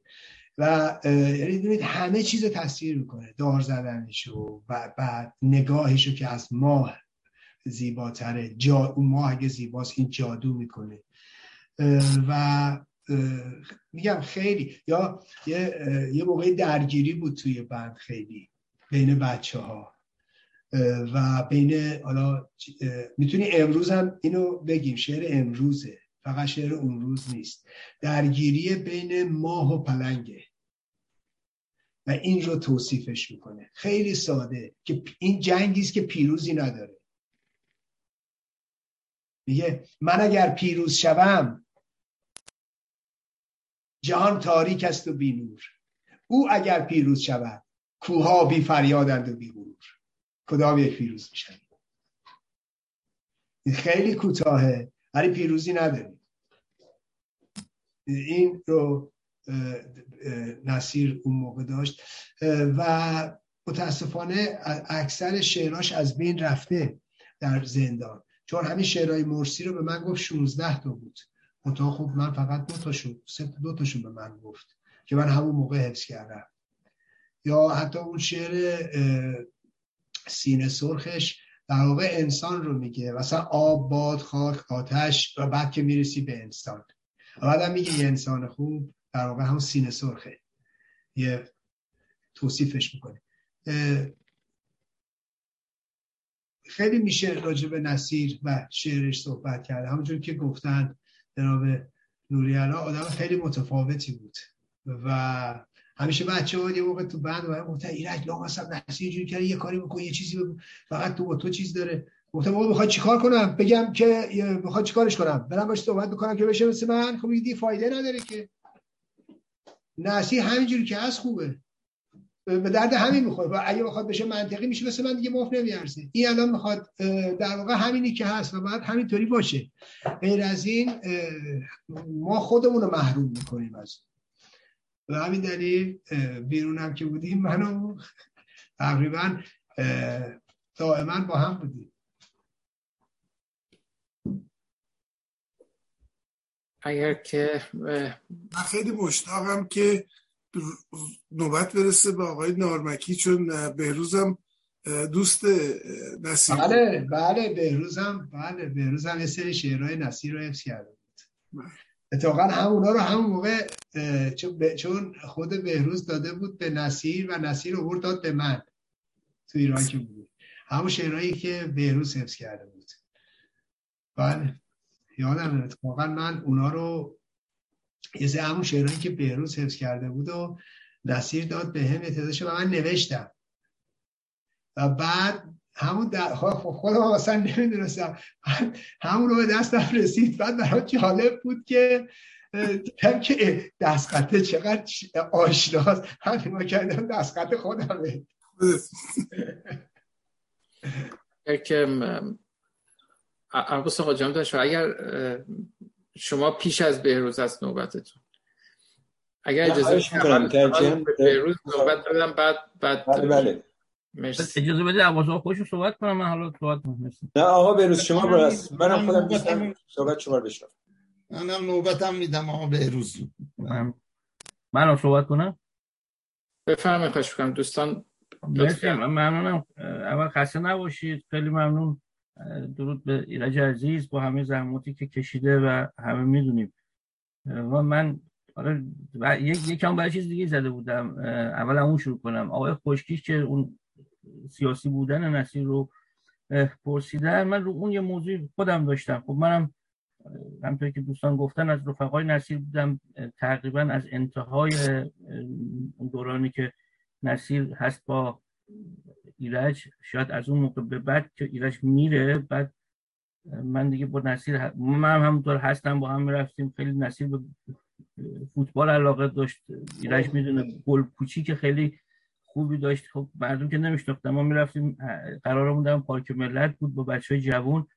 همیشه اونجا وا میستادیم گل کوچیک بازی می‌کردیم توی اون فضای حاشیه پیاده رو پارک ملت. خیلی اونجا رو علاقه داشت نصیب شب تا صبح. مثلا تابستونا که گرم بود تابستون شبش خیلی خوب بود برای گلپوشی به هر حال با هم میگشتیم صحبت می‌کرد. من به اون بحث شخصی زیاد نمی‌خوام وارد شم ولی در مورد ارزش خود نصیر من یه نکته ای داشتم که جناب خوشکیش از دوستان همیشگی مهستان به اون اشاره کردن. ببینید آقای خوشکیش این برداشت منه از نصیر. به عنوان یک اصلا مخاطب نه به عنوان رفیقش یا یه نوعی هم محلیش و دوستش. نصیر فراسیاسی بود صد درصد فراسیاسیه. یعنی حتی اگر چیزی در مورد یک جلاد یا یک زندانی میگه میشه اثبات کرد با تک تک آوردن شعراش و خوندن شعراش بحث کردن روی اینها که صد سال بعد هم برای زندانی صد سال آینده هم اگر کسی رو به اسارت بگیرن اگر کسی رو به اعدام ببرن باز اینو میشه خوند. و اگر باز جلادی ظهور کرده انگار همین همین جل... برای همین جلاد گفته. این این اصلا بحث اقراق در شخصیت نیست. من اصلا به شخصیت چیزش تو این بحث نمی‌خوام الان کار داشته باشم به نصیب. من دارم از شاعر حرف می‌زنم. یه شاعری که قطعا شعرش هنرش در بود زمان و مکان قرار نمی‌گیره. من شعرهایی از این شاعر دارم که به دختری میدم دختر برای دوست پسرش میفرسته و جا داره کاملا. یعنی قشنگ مراوده یک دختر و یک پسر خیلی معمولیه ولی همون شعر رو اگر من می‌تونستم مثلا در دوران مثلا آقای احمدی نژاد اونجا چاپ بکنم همه فکر می‌کردن این در وصف اون گلگی اون دختر از پسر یا برعکسش بود. این در وصف گلگی علیه رئیس جمهور مملکته. یعنی شکل حالا بعد مثال زد. به گونه که اصلا در بود زمان و مکان نمی گنجه و به همین دلیل من شخصا فکر می‌کنم بیان اینکه نصیر شاعر سیاسی بوده یا نبوده تقلیل دادن این شاعره. چون این وسعت رو داشت که فرای سیاست باشه و او خیلی بیشتر از سیاست بود. خیلی بیشتر از سیاست. و شاید فقط با مثال هایی که میشه ازش ببینید مثلا می‌گفت گل را پرپر می‌کند می‌گوید با هر پر از گل یک پرنده, پرنده باید ساخت. هر پرواز پرنده را میچیند. بر آب میریزد. می‌گوید ماهیان نیست باید پرنده شوند. آب دریا را بر سنگ می نوشاند می‌گوید سنگ هم باید خانش درون دریا باشد. کوهی بر شانش می‌گذارم می‌گویم تو نیز باید رنج زمین را حس کنی. من اینو خیلی بالاتر از این می‌دونم که یه وقت شاعر رو بگیرن تقلیلش بدن به عضو یک حزب و بعد بگن مثلا به طور سفارشی برای تابلو سردر حزب ما لطفا یه شعر برای ما بگو ما اینو می‌خوایم تو اون سردر به کار ببریم. من برخی از شعرهای نصیر رو به خانواده شهدای جنبش سبز دادم و الان روی قبر فرزندش من حالا اسم نمیارم چون خانواده در ایرانن نوشته شده و اون شعر روی قبر اون شهید جنبش سبزه اینه که این من فقط همین اشاره خواستم بکنم که این شاعر فرای سیاست بود کاملا شاعر بود و اگر بگی به من شعرش چجوری بود من فقط میگم انسانی بود. این تنها کلامی که من فکر می‌کنم در وصف نصیر میشه گفت که شعرهاش انسانی بود. اون تیکه هم که من خواستم یه لحظه بیام به کمک ایرج اون تیکه سینه سرخ ایرج گفت من تاریخش هم بگم که سینه سرخ و بچه ها با مرس روی دیوار می نوشتن و با مرس حفظ شده بودن و به هم انتقال می‌دادن. نگاه خودش هم این بود که علاقه داشت توی شعراش اسم نذاره. اون سینه سرخ هم بچه ها گذاشتن و گفت شعر مال مخاطبه و هر اسمی که مخاطب بذاره حتما همون اسم اون شعره. اونجایی که از چون طولانی مقدار من همون تیکه رو که ایرج خواست بگه یک انسان خوب انسانی است که چشمهایش را بستند تا که آفتاب را نبیند و نمی‌دانند هموز که چراغ خورشید را روشن می‌سازد. ساکن کوچه زنجیر هاست دستش را گرفتن مانند کور و می‌برند تا دور. و اوست که در میان باد و طوفان بر دریای از آتش می نشیند و فریاد می‌زند نه. و همچو پرنده سینه سرخ بر خاک میافتد. بر خاک افتاده ای سینه سرخ با یک سینه سرخ و یک سینه سرخ. این تیکه بود من اومدم به کمک بله. براش بگم. حالا اگر باز دوستان سوالی داشتن در واسه ما بود من در خدمت من اگر اجازه بدید یک نکته رو در ادامه اون حرفایی که قبلا زدم بگم. شاید مسئله شعر نصیر رو یه کمی روشنتر بکنیم. ببینید ما توی کارگاه شعر به اتفاق وقتی که میشستیم بحث می‌کردیم اون موقع یه چیزی تازه توی ایران آمده بود. از فرانسه بهش می‌گفتن مرگ معلف به این معنی که کار خوب هنری باید طوری باشد که مخاطب معنی اون رو تعیین کنه نه اینکه شاعر معنی رو تحمیل بکنه بر خواننده. و مثالایی هم که می‌زدیم مثلا شما نگاه کنید شعر حافظ رو که نگاه کنید اغلب اینجوریه. یعنی وقتی که میگه که مثلا یوسف گم گشته بازایت به کنعان غم مخور نه معنیش یوسف نه کنعان نه هیچ هر کسی این معنا رو توی شعر پر می‌کنه. یکی که بچهش گم شده فال می‌زنه میگه اه حافظ میگه که بچه من برمیگرده. سلطنت طلبه میگه که حافظ میگه که شاه برمیگرده. یعنی هر کسی که انتظار یه بازگشتی رو داره شعر رو از اون پر می‌کنه. و توی اون چیزی که بعد آقای مساقی گفته شعر پلاستیک یا شعر تجسمی که ما در مقابل شعر حجم ارائه داده بودیم یکیش این بود. این که آقای نارمکی میگه شعر نصیر بالاتر از سیاسی بود این به معنی ضد سیاسی نیست. یعنی که اینقدر وسیع و قابل تعویل و تعبیر هست که میشه هم ازش معنای سیاسی گرفت هم معنای غیر سیاسی گرفت. و این بزرگترین ارز کنم که توفیقیه که یک شاعر میتون داشته باشه و واقعا او از این قضیه برخوردار. متشکرم. جام مستاقی اگر صحبت هست بفهمت خوش می‌کنم نه صحبت خاصی ندارم در خدمت یه دونه از بیرون بخونم لطفا چون که از بیرونم پرسش و ایمیل و اینا زیاد فرستادن از دیزان مخاطب ما شکایت نداشته باشم البته همه رو نخواهم رسید به هر ترتیب. خانم فهیمه فرسایی از استوکهولم نشتم با سلام. من ساکن استوکهولم هستم و کوشش کردم که در بیشتر جلسات محاکمه محاکمه نوری منظورش از حضور داشته باشم. مشاهدات من در این مدت یک چیز را به من ثابت کرد که امیدوارم آقای مستاقی هم با آن موافق باشند. جریان محاکمه روشنگر تفرقه وسیعی بود که در بین شخصیت ها و سازمان های اپوزیسیون وجود دارد. به طوری که شاید بشود گفت از این اپوزیسیون از این اپوزیسیون متفرقتر وجود ندارد. آیا خلاف می‌گویم آقای مصداقی خب اول از اینکه باعث ببینیم که یعنی به نظر من این افراد یا این کسانی که ازشون عنوان شخصیت های اپوزیسیون نام می‌برن چه جایی واقعا در میان مردم ایران دارن. چون من اساسا بخشی از این افراد رو لاقل در جبهه مردم نمی‌بینم. و و فکر می‌کنم که به هیچ وجه شایسته حضور در هیچ جمعی و در هیچ مجموعه ای که ما حالا می‌خوایم ازش به عنوان نیروی مخالف اپوزیسیون یا هر چی می‌خوایم نام ببریم نیستن. بنابراین چه بهتر که اونا صفشون جدا باشه و اساسا در میان مردم در میان اپوزیسیون و در میان کسانی که می‌خوان یا به نوعی مخالف این رژیم هستن اونا جایی نداشته باشه. یه اشتباهی که نیروهای سیاسی در زمان شاه هم مرتکب شدن این بود که هر کسی که لزوما با شاه مخالف بود که شایسته همراهی و همگامی نبود. شما ملاحظه کنید به چه دلیل بایستی با خمینی همراه و همگام می‌شد چون مخالف شاه بود.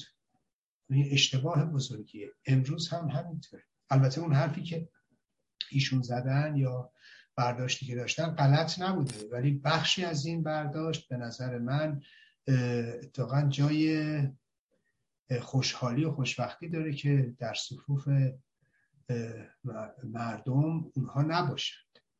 ولی خب راست میگن این تفرق این تفرق وجود داره در بین نیروهای سیاسی و حتی من توضیح هم دادم حتی بر سر موضوع دادخواهی هم مسائل فردی شخصی گروهی تأثیر گذاره و عملا نمی‌ذاره و اجازه نمیده که یک همراهی به وجود بیاد. به خاطر اینکه آدما قبل از اینکه منافع جنبش رو حالا می‌تونه یه موقع جنبش دادخواهی باشه یه موقع می‌تونه جنبش حالا سرنگونی طلب باشه یا حالا هر جنبشی. در صورت اونا منافع شخصی و گروهی و یا سیاسی خودشون رو ارجح می‌بینن بر منافع عموم. این درسته این واقعیت شکرم جناب حسین نجات بفرمایید خواهش می‌کنم. بله من اول که آقای نوریالا صحبت چی کردن همون برداشت رو از صحبت آقای بهروز داشتم تو ذهنم اومد که واقعا این اشعار حافظ میمونه که همه جور میشه برداشت کرد و یعنی اون مخاطب برداشت می‌کنه. برای همین ماندگار دقیقا. من اولا خیلی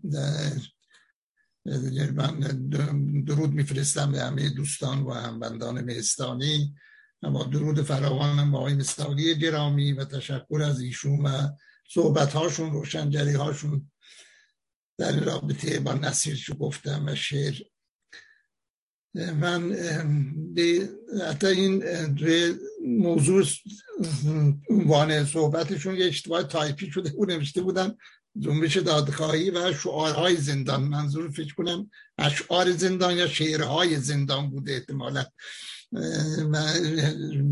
یعنی خیلی به جا و کار خوبی کردن که مسئله موضوع من آقای بهبانی صحبت کردن چهارشنبه منم بس پیشم آقای آقای مستاقی می‌خواد چجوری دوباره داد در دادگاه در رابطه با پایان دادگاه همون ادوار رو بازم بجه و چقدر واقعا زحمت میشه براشون. ولی هیچ حرفی به واقعا نذاشتن تو چهارشنبه گذشته. خوبم کردن که در همین موضوع موضوع این جدیدی رو عنوان کردن که بسیار لازم بود در موضوع واقعا شعرهای زندان. خیلی استفاده کردیم. من واقعا در رابطه با دادگاه اولا البته قبل از این موضوع دادگاه من در رابطه با این نصیر نصیری بگم نم آقای مستاقی زندگی نامه شد کل جریانش رو در پژواک ایران نوشتن. من لینکش رو گذاشتم که دوستان بخونن جریانش رو و کل ماجراش رو چه خوب اینجا نمی‌شد همش رو در رابطه با اون موضوع فرستادنش به مرز ایران بگم واقعا یه چی از فجایع و جنایات ماندنی در تاریخ ایران که رجوی مرتکب شد. نه تنها اینجور استعدادها رو بسیاری استعدادهای شعری ادبی اولا هنوزم هستند اونجا دارن تباه میشن و بسیاری از استعدادهای علمی تحصیلی که از خارج رفتن اونجا و کشته شدن یا از بین رفتن یا خیلی از ناامید شدن بسیاری ضربه خورد.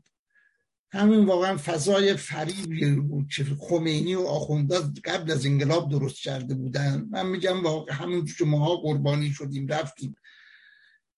چنین اشتباهی اون زمان کردیم که با خمینی گفتیم آخونده و و فضای و دیگرانی هم درست کرده بودن فضای مذهبی روشن پیچری هم این همون فضا رو تو دههای شست و هفتاد هم مجاهدین درست کردن. با عملیات و, و شعر شعارها و فدا و اینها دم مرز می‌کردن. شهدا و زندگی نامشون اینها. واقعا فکر کردیم خوب خبری خیلی از نیروها و استعدادها خوب مثل امثال نسیجی کشیده شدن. رفتن که در این سحنین باشن که حتما مسئله هست چیزهایی هست که ما نمی‌دونیم. این زمان انگل این هم یه خیانتی بود دیگه. با این کاری چه کرد من من اون موقع سال هفتاد اون بودیم سالهای ده اوایل هفتاد هرچه می‌خواست نمونه در مجاهدین تو عراق میفرستادن خارج. بعد حال سال چند سال بعد تو عواسط هفتاد این رجبی دید گفت که به ما نشست گذاشت و گفت که ما می‌بینیم که هرچی میره خارج حرفایی می‌زنن علیه ما. اونجا میومدن انتقاد می‌کردن حرف مخالف می‌زدن. اونجا آزاده بعدم میگن خب اینا که ایر خارجن. خب آزادن دیگه.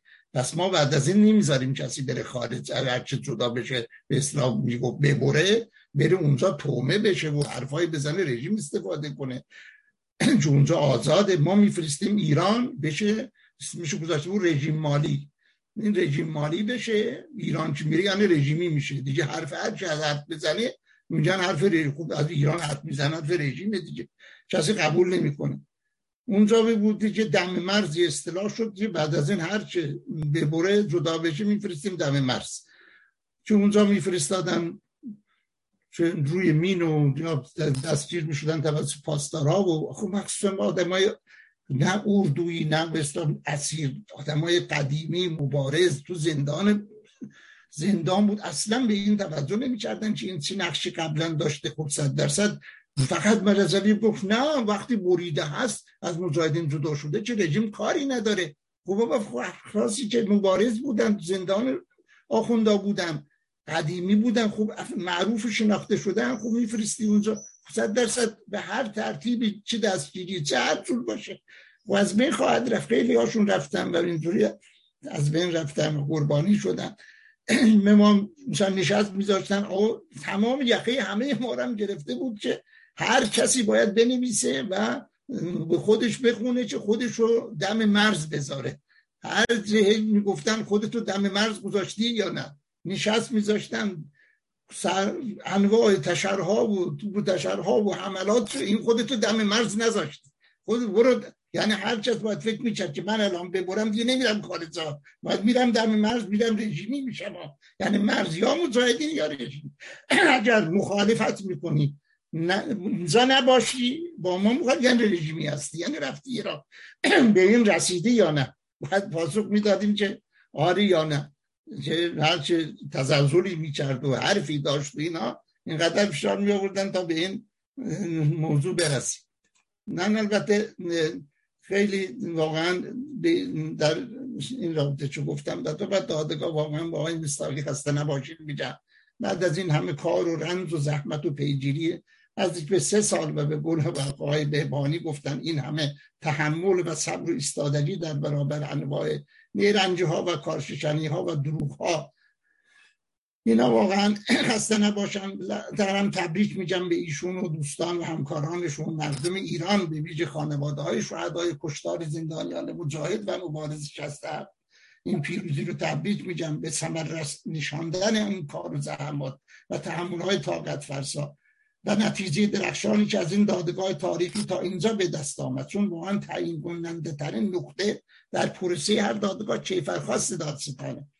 و واقعا بس جای قدردانی و سپاس از این زحمات ایشان است که مسلما در این مرحله و در این دوران رنج و تبعید ایرانیان نمی‌تونیم واقعا این سپاس و قدردانی رو اونطور که شایسته است به جای بیاوریم.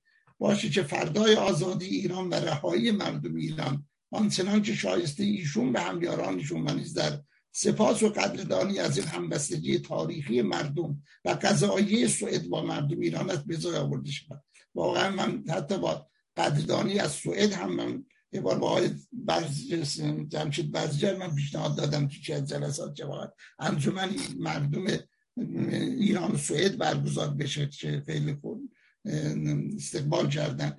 و همچنین سفارت ها مراجعه بشه واقعا قدردانی بشه. این چیز تاریخی پیوند تاریخی شد بین مردم و بین ایران مردم ایران و مردم سوئد. در حقیقت. من در واقعا جشن و شادمانی که آقای مستاقی گفتن می‌خواستم به الان مثلا گفتن دیسکو خیابانی مجاهدین انواع اقسام واقعا ببینید چقدر تفکر ارتجاعی رو کاشن عقب موندگی خودشون نشون دادن. که با شادی و رقص و ما دیروز توی اینجا نمایشگاه کتاب بود.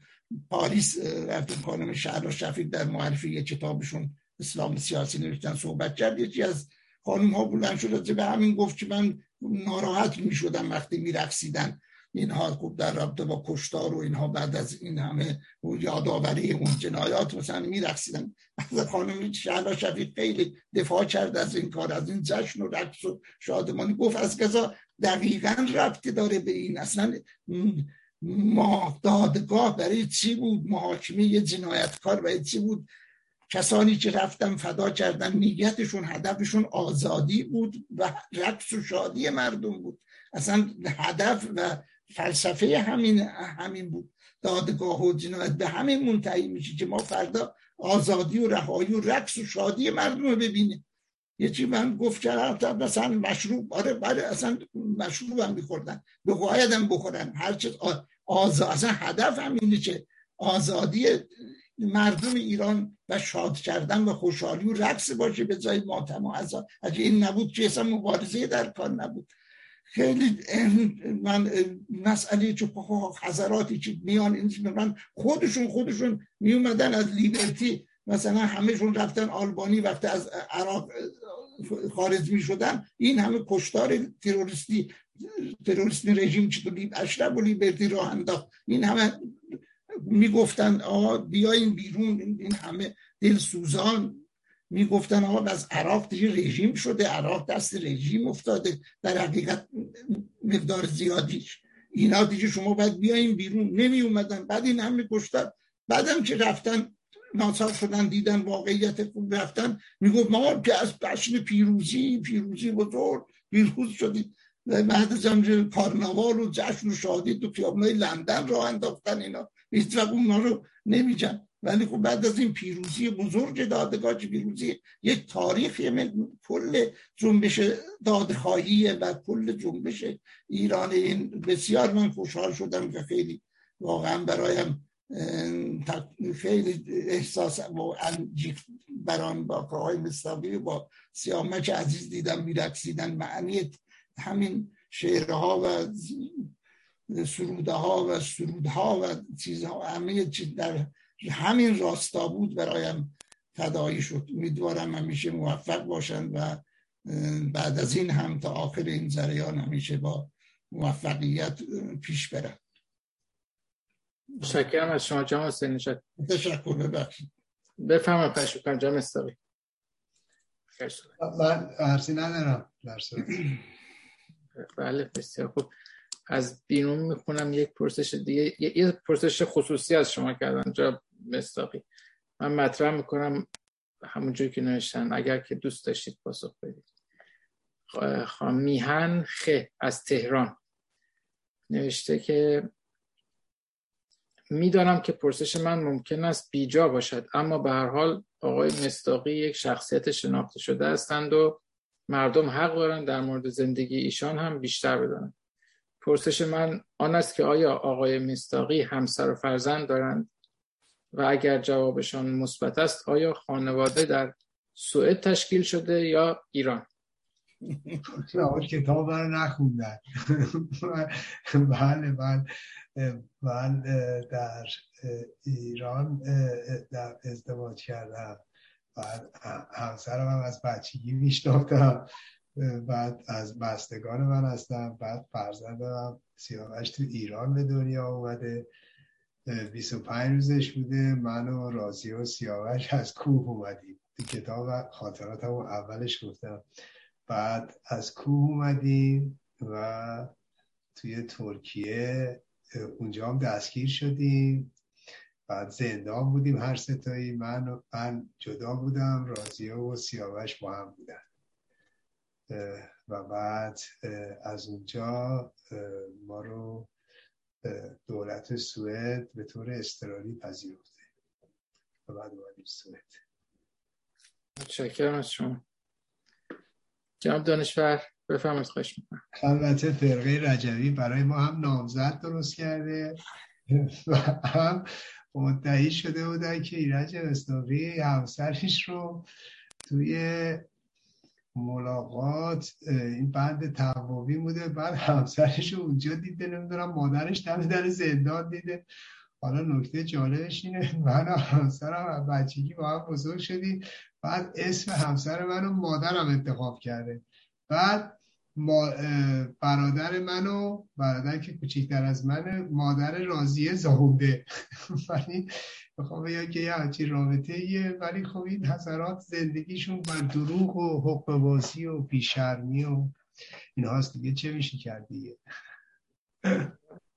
دروغ های اونها دیگه حد اندازه نداره. فکر کنم دستشون برای همه ملت ایران روشنه. اینقدر که دروغ گفتن تمام عزیزانی که اسیر اینها بودن واقعا ستم هایی که بهشون روا داشته شده در این مدت صحبت هایی کردن که فکر کنم دیگه برای همه الان روشنه که چه ماهیتی دارن؟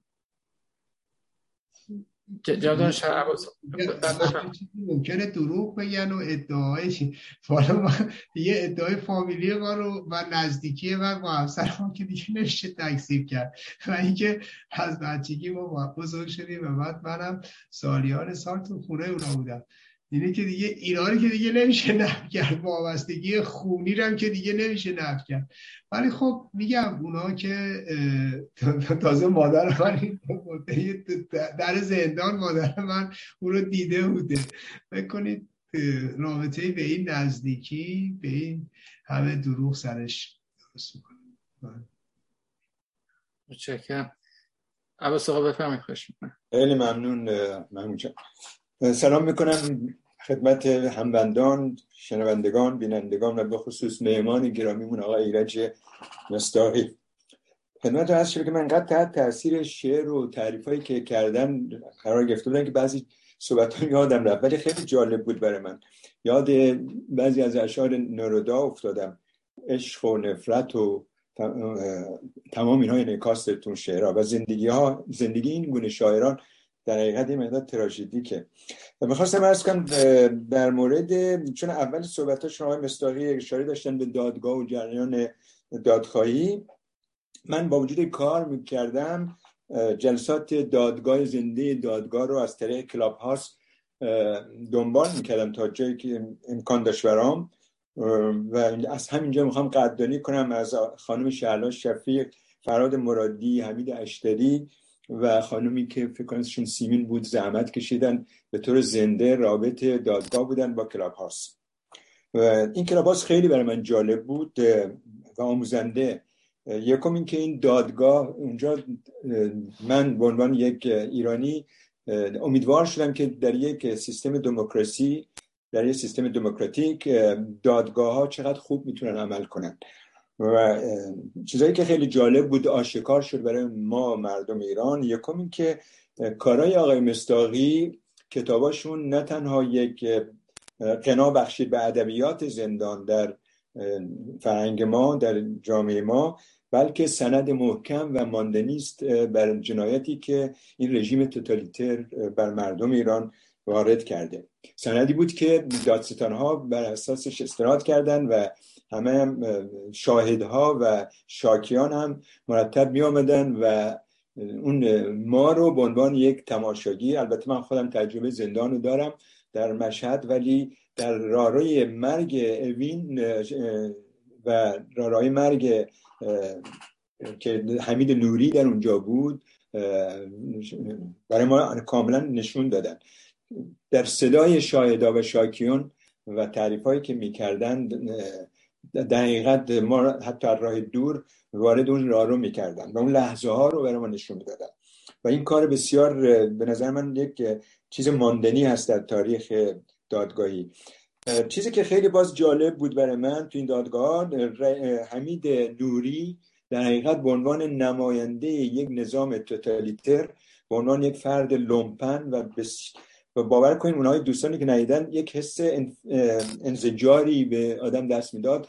دلغکوازی در می آورد و احتمالا با ارتباطی که با سفارت جمهوری اسلامی از طریق خانوادهش یا هر شکلی داشت خیلی امیدوار بود و از دشخیمان چابلوسی می‌کرد در اونجا. و در حقیقت یک نمایش عجیبی بود. چیزی که خیلی برای من جالب بود باز غیر از این همون که کردم امیدواری ها بود و من انقدر خوشحال می شدم خیلی زیاد وقتی که می دیدم یک شاکی و یا یه شاهدی چه کشیده و سالم اومده خود رسونده این برای آبا حس خوبی بهم دست می‌داد و خیلی دوست داشتم که بیشتر از این آدما رو ببینم و بشنوم. به حال چیزی که خیلی مهمه که در صحبت آقای مستایی هم هست و در شعر شعرهای زیبای نصیر نصیری بود مسئله امید و عشق بود و این چیزیه که ما همه ایرانی ها رو هنوز نگه داشته و امیدوار هستیم که یه موقعی تمام جنایتکاران تاریخ به محاکمه کشیده بشن و امیدواریم در یک دادگاهی در داخل خود ایران هر چی زودتر برقرار بشه و این جانیا بدون مکافات نمونن. من بازم تشکر می‌کنم از آقای ایرجی مستاری. خیلی ممنون. ممنون از شما. بفرمایید خواهش می‌کنم. جان مستقی اگر صحبت. مواردی که جناب دانشور گفتن باید اضافه کنم. اگر شاید ملاحظه کرده باشید نمی‌دونم دوستان کمتر میرن نگاه می‌کنن یا در جریان تبلیغات فرقه رجوی هستن. اون همچنان داره برای این تبر میکوبه که ایرج مستاقی و حمید اشتری می‌خواستن حمید نوری رو تبرعش کنن. آزادش کنن توطعه کرده بودن. ما پریدیم تو پرونده و چرخوندیم همه چیز رو و اینا نتونستن توطعهشون رو با رژیم پیش ببرن. حالا شما فکر کنید.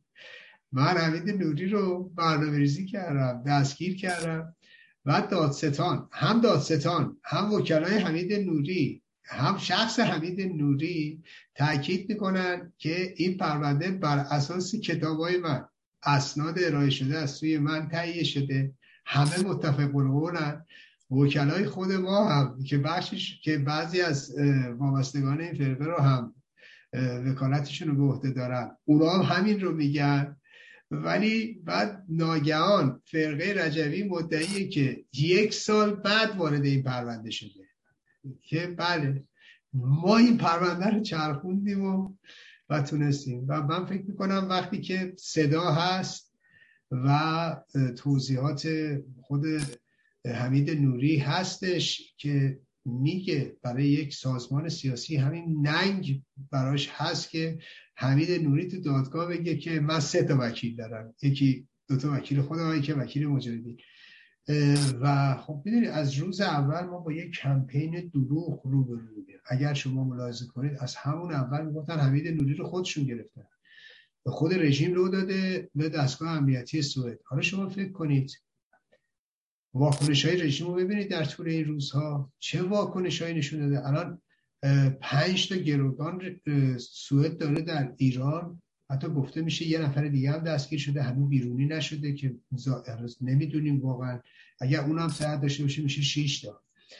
بعد یک همچین موقعیتی رو رژیم به وجود آورده. ولی خب یک فرقه ای که همه چیزش بر دروغ و ریا و حقوق و شیادی استواره یه همچین واقعیتی رو هم اینجوری میچرخونه.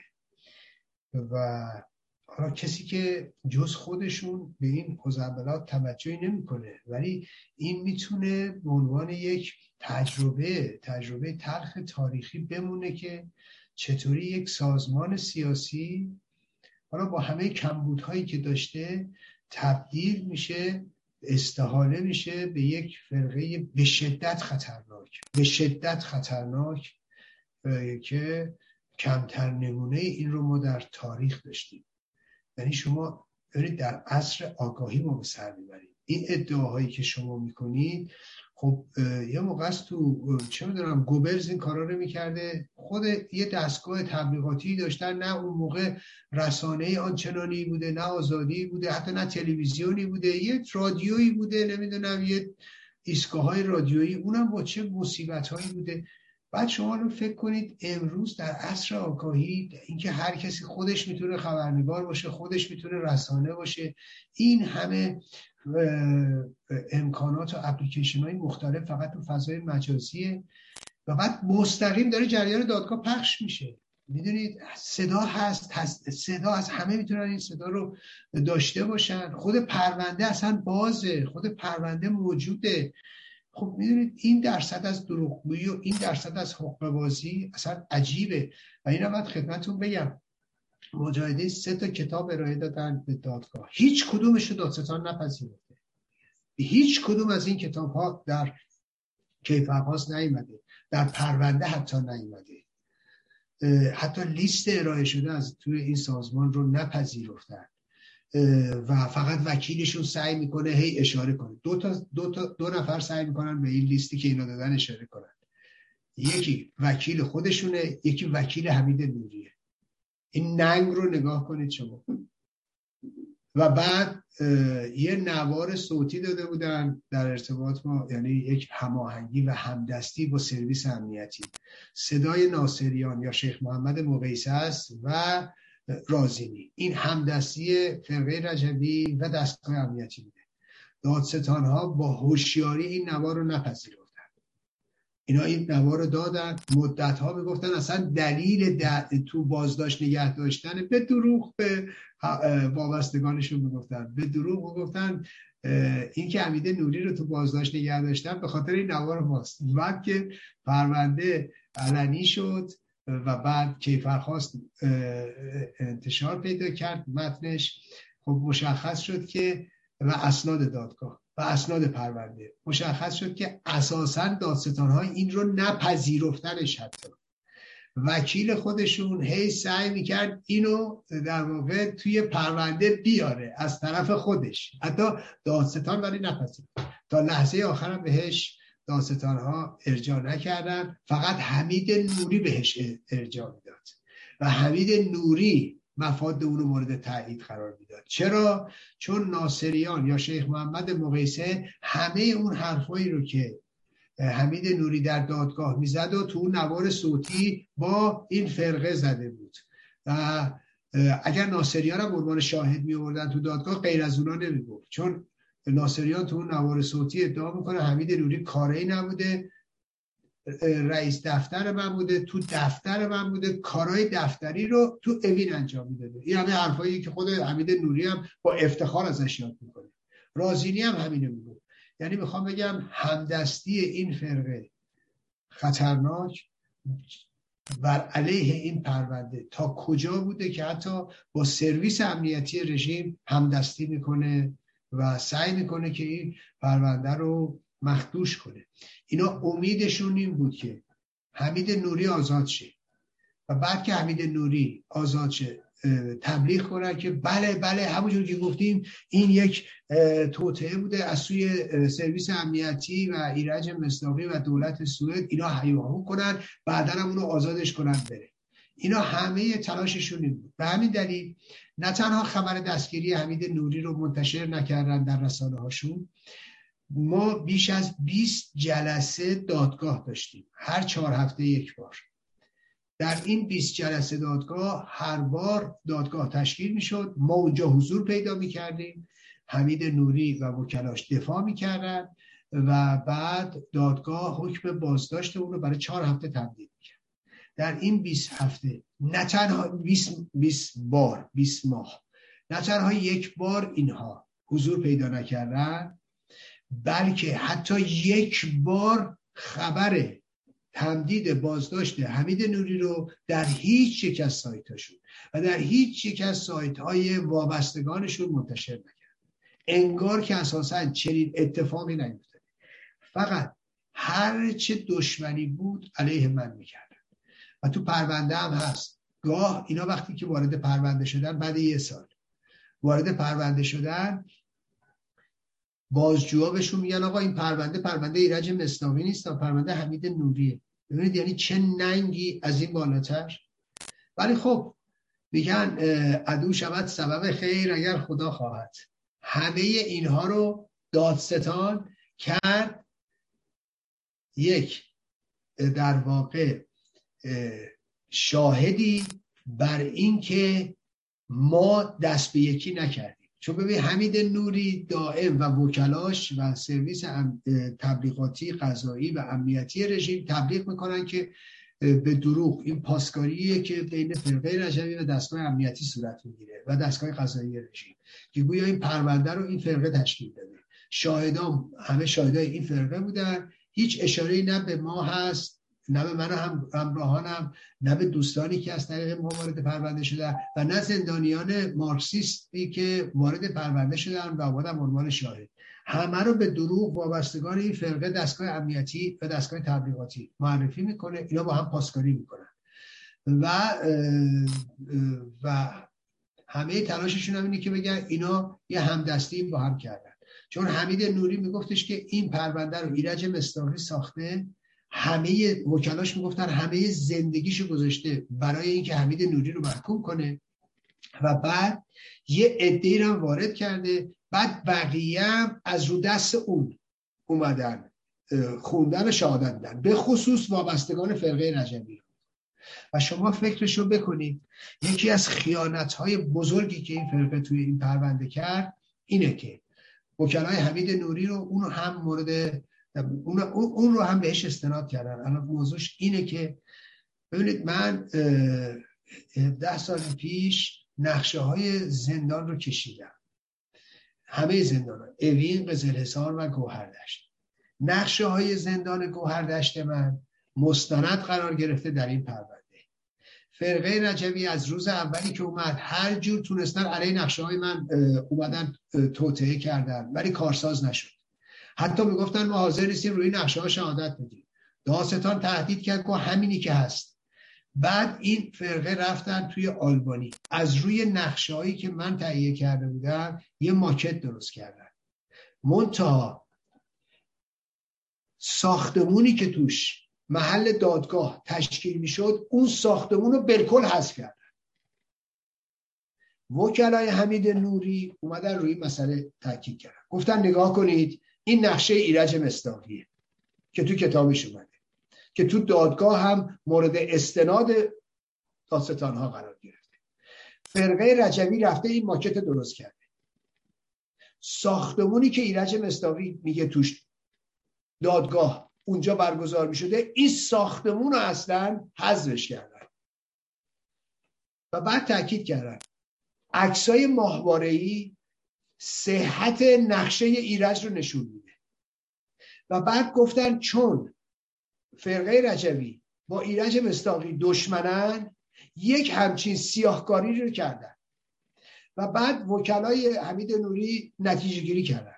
گفتن وقتی یک سازمان سیاسی برای مخالفتش با یک شخص حاضر میشه در نقشه های زندان دستکاری کنه و یک سالن رو حذف یک ساختمون رو حذف کنه کما اینکه توی عکسای ماهواره هم نشون میده. بنابراین شما چجوری می‌خواهید به شاهدای این پرونده باور کنید؟ این سازمان سیاسی آیا نمی‌تونه در شهادت شاهداش دستکاری کنه؟ وقتی تو نقشه زندان دستکاری کرده که نقشه ماهواره هم همون رو نشون میده که اینا اون ساختمون رو حذف کردن. وقتی اینا می‌تونن چنین سیاهکاری رو انجام بدن آیا شما فکر می‌کنید که تو شهادت شاهداشون این کار رو نمی‌کنن؟ ببینید یعنی چه ننگی اینها به خودشون خریدن.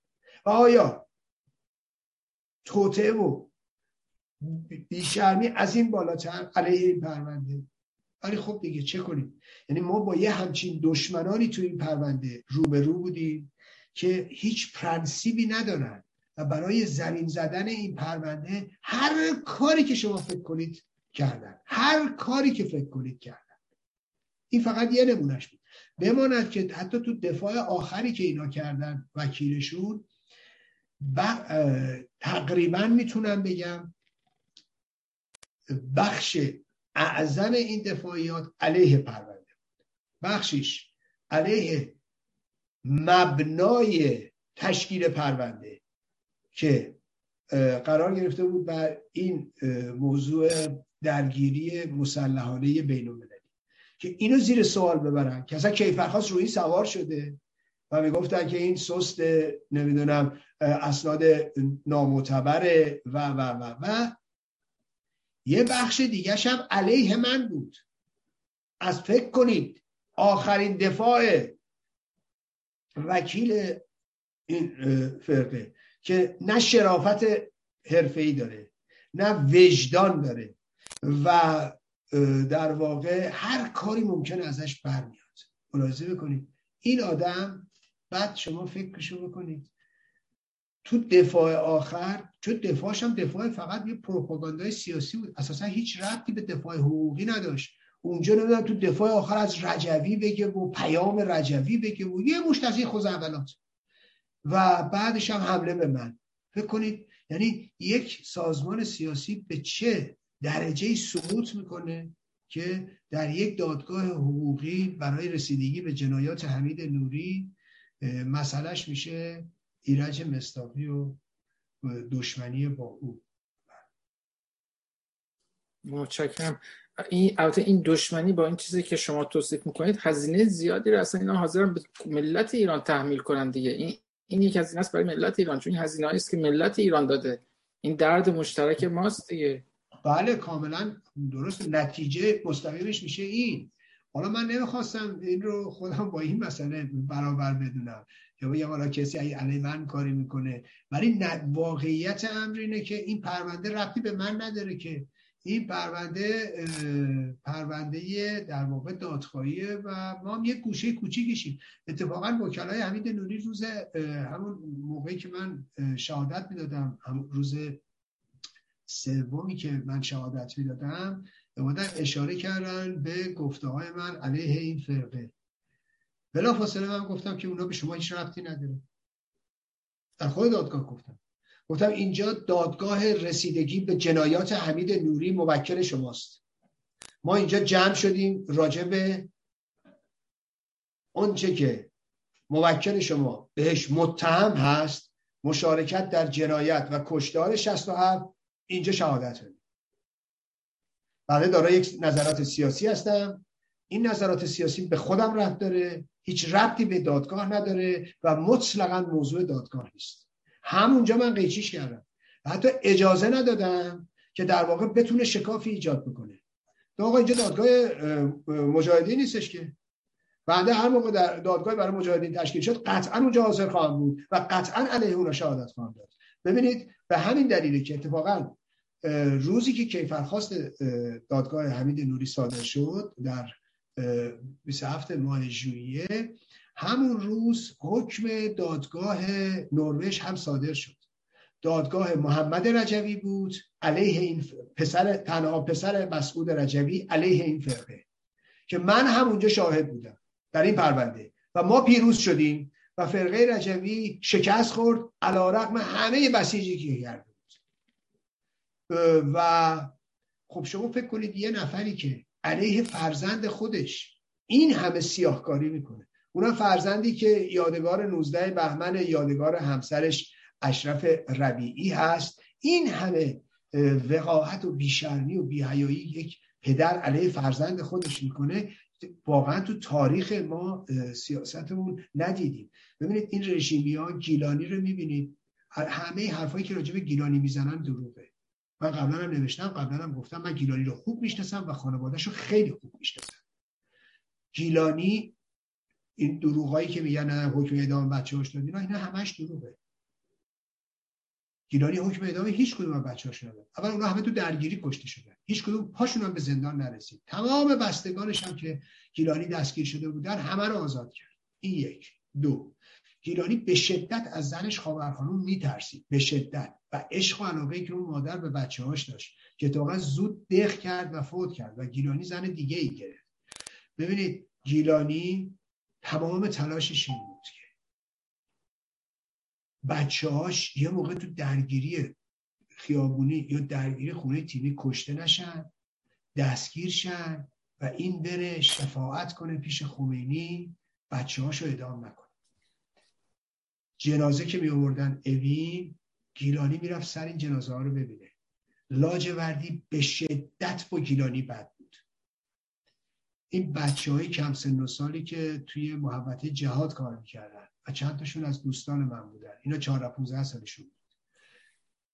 لاجوردی میومد به اینا می‌گفت انقدر کینه ورز بود که پیش خودش نگه نمیداشت. با نفرت میومد به این بچه ها می‌گفت با تمسخر. می‌گفت می‌دونی چرا اومده؟ می‌دونی چرا اومده جنازه رو ببینه؟ می‌خواد ببینه بچه هاش توش هستن یا نه؟ این گیلانی میمد با حسرت می‌خواست بره این جنازه ها رو ببینه ببینه بچه هاش هستن یا نه. اینا دروغ و تقلاییه که سرهم می‌کنه فرقه رجبی هم کرده. خب؟ گیرانی جنایتکار بود. جن... گیرانی دستش تا مرفق به خون آغشته بود. اما نه برای بچه های خودش نه برای فک خودش. برای مردم اینجوری بود. ولی فکر کنید. رجوی برای بچه خودش این کارا رو و این سیاهکاری ها رو می‌کنه. اتفاقا اون روز این موفقیت رو ما حاصل کردیم. و اینم بهتون بگم محمد رجوی وقتی به من رجوع کرد به من گفتش که من از شما می‌خوام به عنوان شاهد بیایید تو دادگاه من. گفتم ببین من از تو می‌خوام که راجع به این موضوع دو دفعه فکر کنی. من که ابایی ندارم. من که مشکلی ندارم. اما خوب نیست برای تو. من بیام شهادت بدم. بازم روی این مسئله فکر کن. او که الان هستش که. گفتم من فکرمو کردم. از شما می‌خوام به عنوان شاهد بیایید. گفتم حالا که اینجوریه با کمال میل میام. تا ته داستان میام. ولی ببینید برای من قبل از هر چیز معیارهای انسانی مهمه.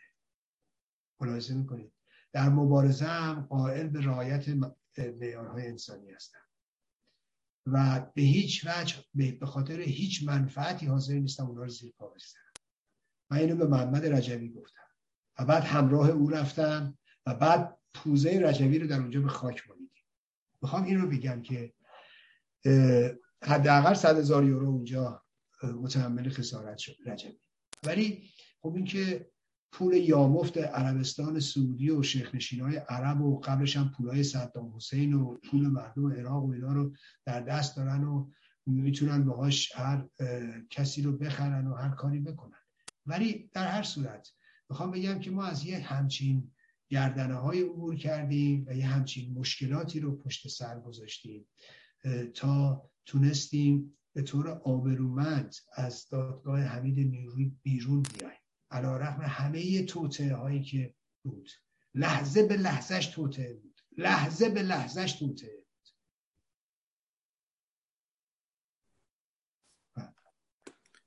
متشکرم.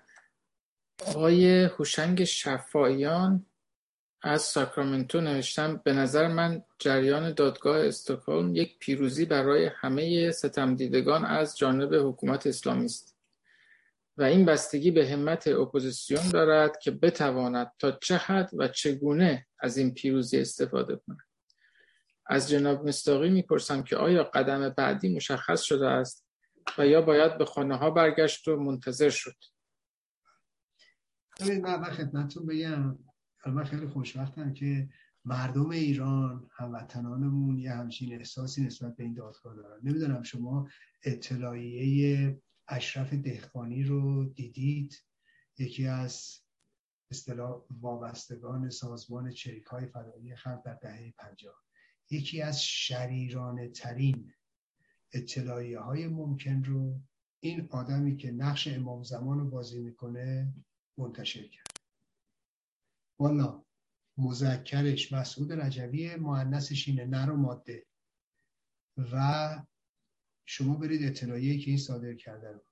ببینید یک ذهن مخبت خوب فرهنگ لغت میگه پریشان حالو یعنی ذهن مخبت رو میگه پریشان حالو در واقع آشفته و تباه و فاسد.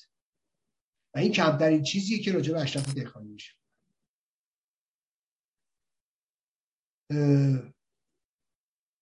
این نکته جالب توجهش اینه. میگه ایران میگه ما در واقع یک کشور خارجی رو یکی از جنایت های ما اینه. یک کشور خارجی رو دخیل کردیم در موضوع دادخواهی. ایشون بیش از سه ده هست در انگلستان داره زندگی می‌کنه. زیر سایه چه روباه پیر استعمار. پولشون از اونجا می‌گیرن. حقوق نمی‌دونم فلانشون از دولت انگلیس می‌گیرن. با جواز دولت انگلیس سفر می‌کنن. خب؟ بعد برای مردم ایران مخفی بعد این خوزعبلات رو هم می‌نویسن. بعد شما برید نگاه کنید ببینید چه نونی قرض میده به فرقه رجبی. اتفاقا تمام کسایی که فکر کردن باختن عقب موندن حسرت بخوردن رقابت می‌کردن همشون توی این ماجرا با فرقه رجبی خوب شدن و سنگ اونها رو به سینه می‌زنن. بعد نکته بعدی شما نمی‌دونید چقدر فوش و فضیحت داده علیه دولت سوئد دستگاه قضایی سوئد. شما برید نگاه کنید یعنی فقط یک واقعا یک آدم بیمار می‌تونه این خوزعبلات رو سرهم بکنه و البته این رو بگم یه خوبی داره. ببینید خوبیش اینه که به نظر من باید به فال نیک گرفت. چون این حرف خیلی هایی که قایم میشن و سعی می‌کنن توی لفافه بپیچونن و توی الفاظ و کلمات و اینا بالا پایینش کنن این خیلی رک و پوسکنده می‌زنه. تکلیف آدم هم خیلی راحت باش مشخص و روشن. ولی آیا تموم میشه؟ نه. ببینید یه روزی من یازده سال پیش من و نیما سربستانی رفته بودیم ژاپن. حالا با چه مصیبتی؟ ما خودمون هم یه پروژه بود تا تونستیم ژاپن بریم و پیگیری کنیم پور محمدی رو. چون حدود 15 سال پیش بود نیما سروستانی یه روز من گفتش که بیشترم 16 16 سال پیش بود. به من گفت ایرج می‌خوام ببینم می‌تونیم ما یک دیداری داشته باشیم نه 15 سال پیش بود. یه دیداری داشته باشیم تو با یکی از اعضای هیئت کشتار 67 بعد بتونیم اینو مخفیانه ضبط کنیم.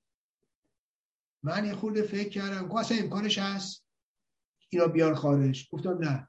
هیچ کدومشون امکان نداره خارج بیان الا پور محمدی و چرا پور محمدی گفتم برای اینکه پور محمدی رئیس سازمان بازرسی کل کشوره.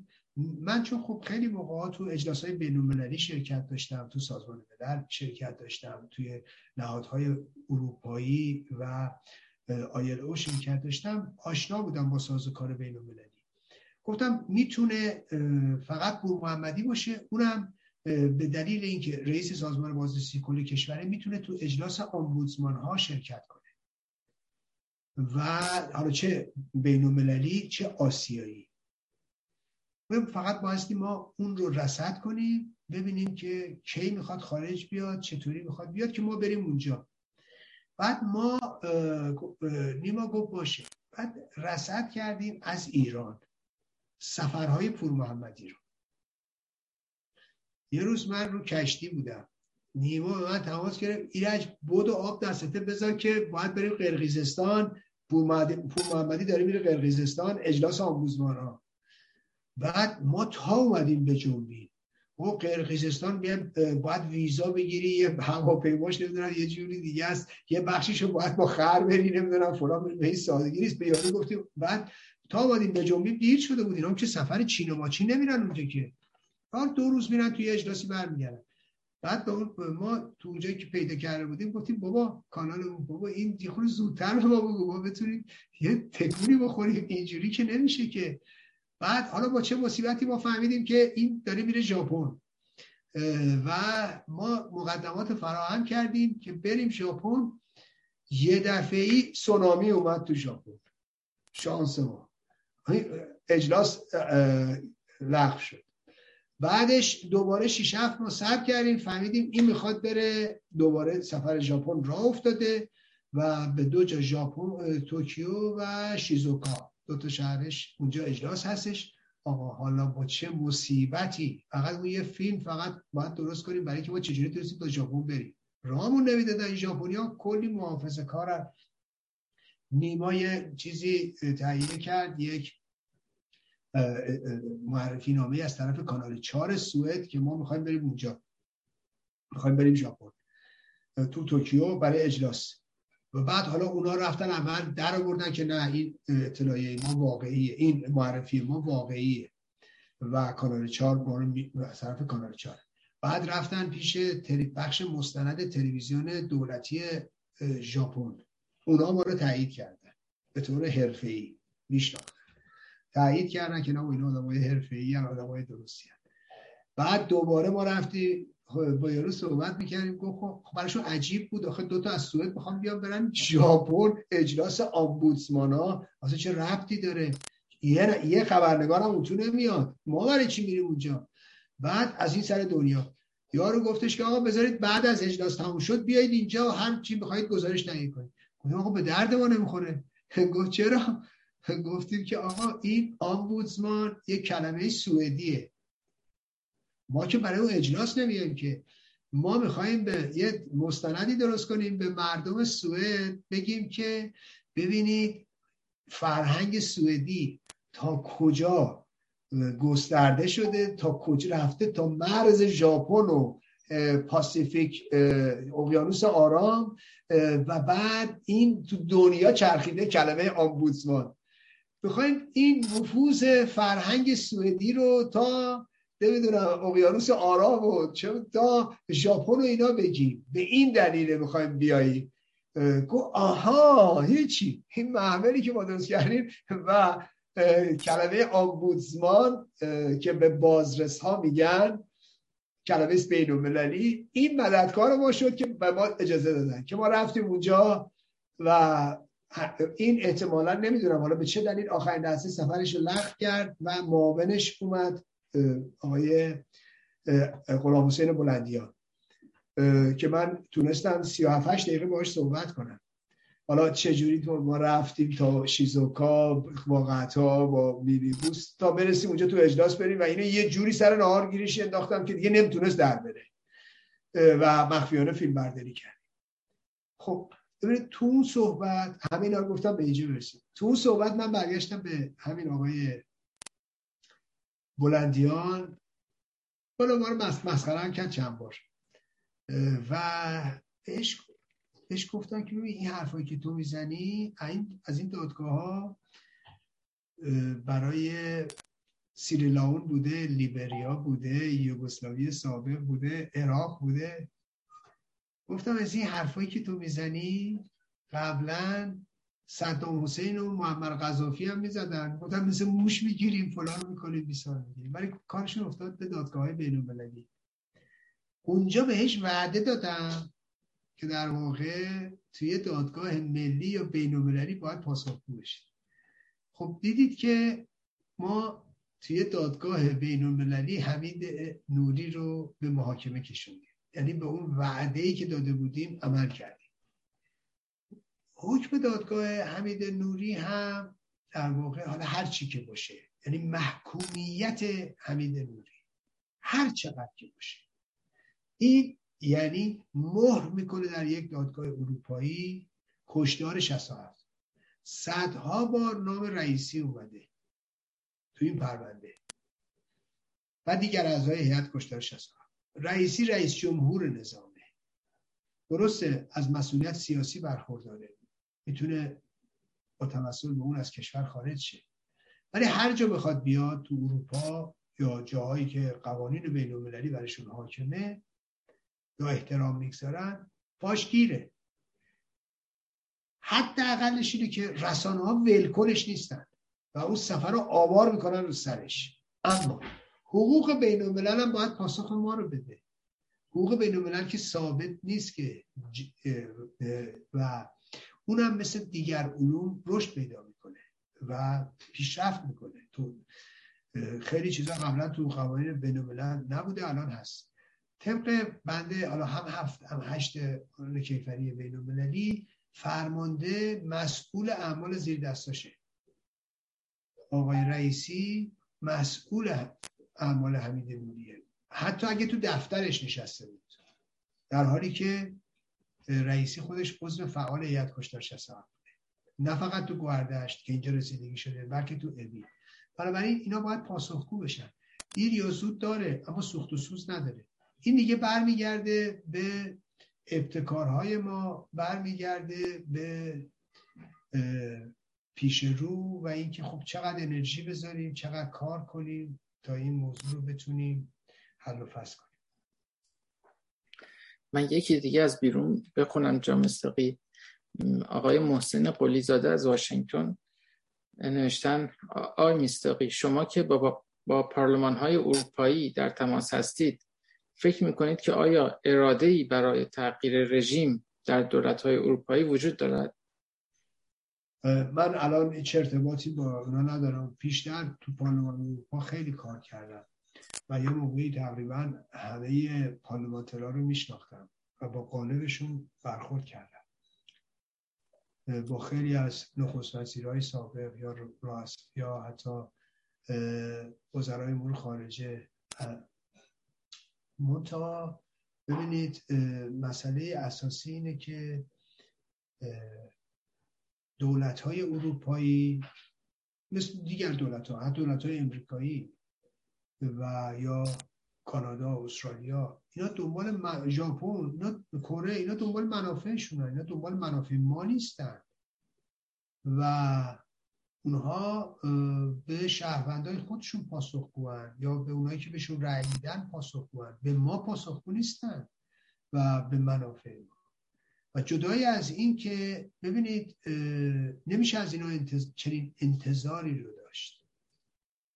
دولت های اروپایی یا قدرت ها آمریکا و و و جایی میان پشت شما جایی روی از یک رژیم برمیگردونن که شما دارای وزن و شعن و منزلتی باشید. خب همینجوری که اینا نمی‌کنن. اینا حتی امکان نگاهشون به حکومت هاست. و تغییر در حکومت ها و معامله با حکومت ها اینو باید ما بفهمیم. این قدرت ماست که می‌تونه خودمون رو به اونا تحمیل کنه. آیا دارای چنین قدرتی در حال حاضر هستیم؟ نه. آیا باید چنین قدرتی رو به دست بیاریم یا بسازیم؟ بله. ببینید هیچ کسی در سال 56 هیچ دولت خارجی سراغ خمینی نمی‌رفت. حتی که خمینی فراخان برای چه می‌دونم تشکیل حزب و سازمان و گروه و اینا می‌داد. هیچکی بهش کوچکترین توجهی نمی‌کرد و قطعا مسخرش هم می‌کردن. حتی نیروهای خودش هم حرکتی تو این جهت نمی‌کرد یه سال بعد تو سال 57 شما می‌بینید که سیاستمداران در نوفل شاتو پشت در صف بستن برای معامله برای گفتگو برای بحث برای اطمینان یافتن از برنامه های خمینی و می‌بینید یکی پس از دیگری پشت شاه رو خالی می‌کنن. خیلی واقعی این مسئله و تو گوادلوپ اساسا تصمیم به انتقال آرام قدرت می‌گیرن.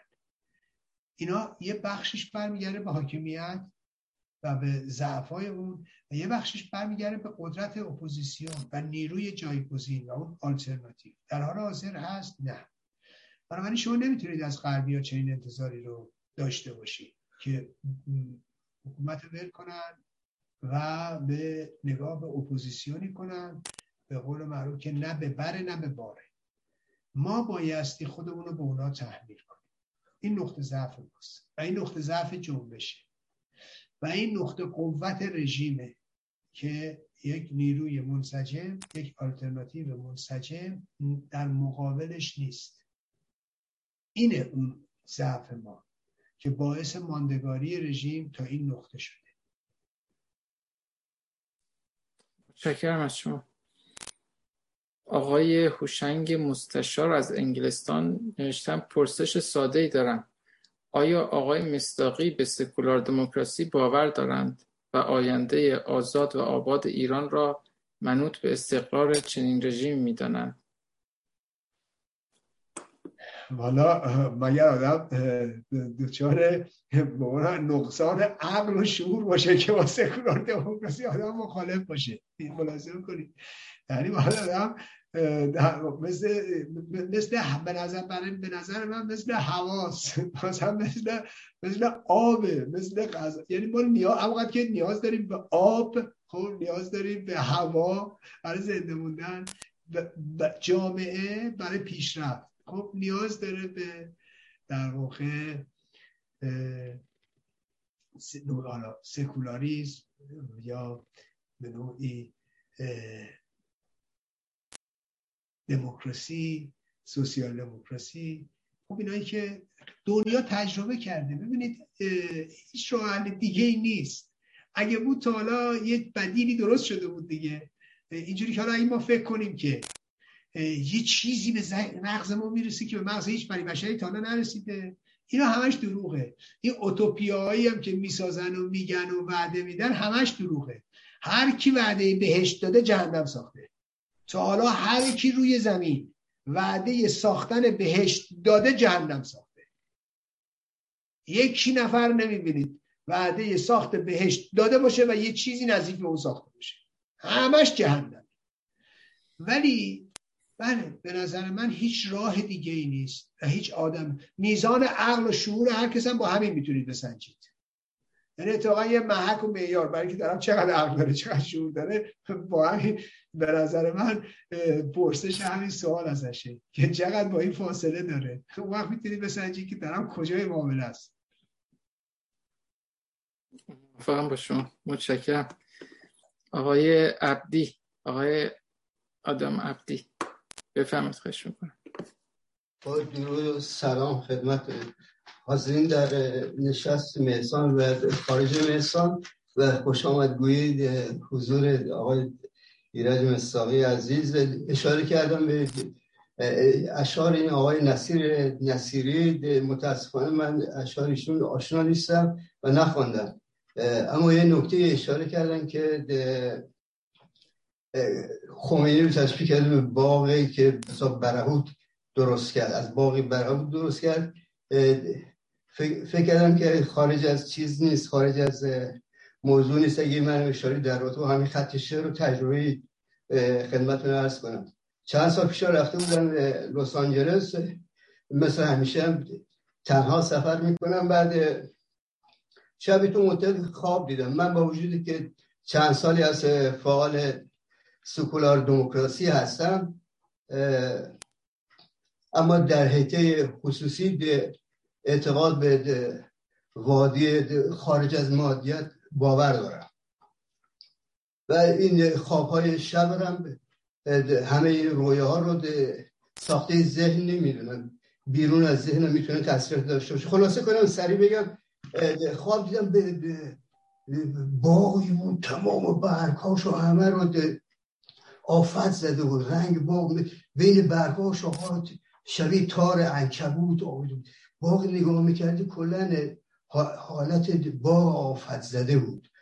و در همین یک دختر خانم 16 17 ساله ظاهر شد تقریبا رو به من گفت که از آفت خمینی خبریه.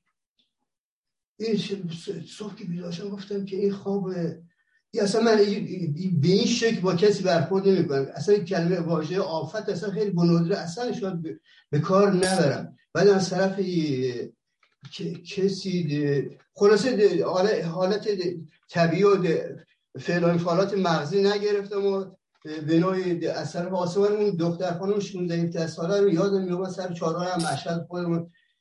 دختر مجاهدی تو همین سنین نشریه میفروختن اینا همش رو بعد از ازدواج قبل از مزرد اعدامشون به خاطر باکره بودنشون همه تشاقه شد و بدتری ظلم شد. به این قشر جامعه ایران شد. و اون پیام توی اون خواب رو جدی گرفتن یکی از همینه که روح یکی از همینا باشه. حالا بگذاریم از این موضوع که در رابطه این شعر جناب نصیری که در رابطه با خمینی بود. برمیگردیم به جنبش دادخواهی و سخنهای امروز. با سپاس و قدردانی از زحمات شما امیدوارم این چهارم جولای اگه شما نکنم نتیجه دادگاه رو میگن زحمات شما شکفته بشه و همه رو خوشحال کنه. با نظرات آقای حسین نجات موافقم که این جنبش دادخواهی برای همه کوچندگاش هم تمام افرادی که فعالیت کردن جای قدردانی برای مردم داره. من به اندازه خود این نفر میگم به از جانب جمع صحبت نمی کنم در من هم عنوان شما طی سالهای گذشته برای آزادی ایران کم و بیش فعال بودم. مدتی هم در کنار مجاهدین قرار گرفتم بیشتر به احترام شورا ملی مقاومت به ویژه او احوالشون که حزب دموکرات کردستان بود بنی بود آقای متین دفتری بود و غیره. البته آقای متین دفتری تو همین بودن که الان فاصله گرفتن. در همون زمان برای کار مالی هفته دو روز در هلند از مردم پول جمع کردیم به وانه مخالفت با خمینی و شکنجه ها و اعتصابی که شکنجه که همراه بود و امور داروی سازمان. در همین تحلیل مسئول جبر در ویدیوها یا نشریه مجاهد دنبال می‌کردن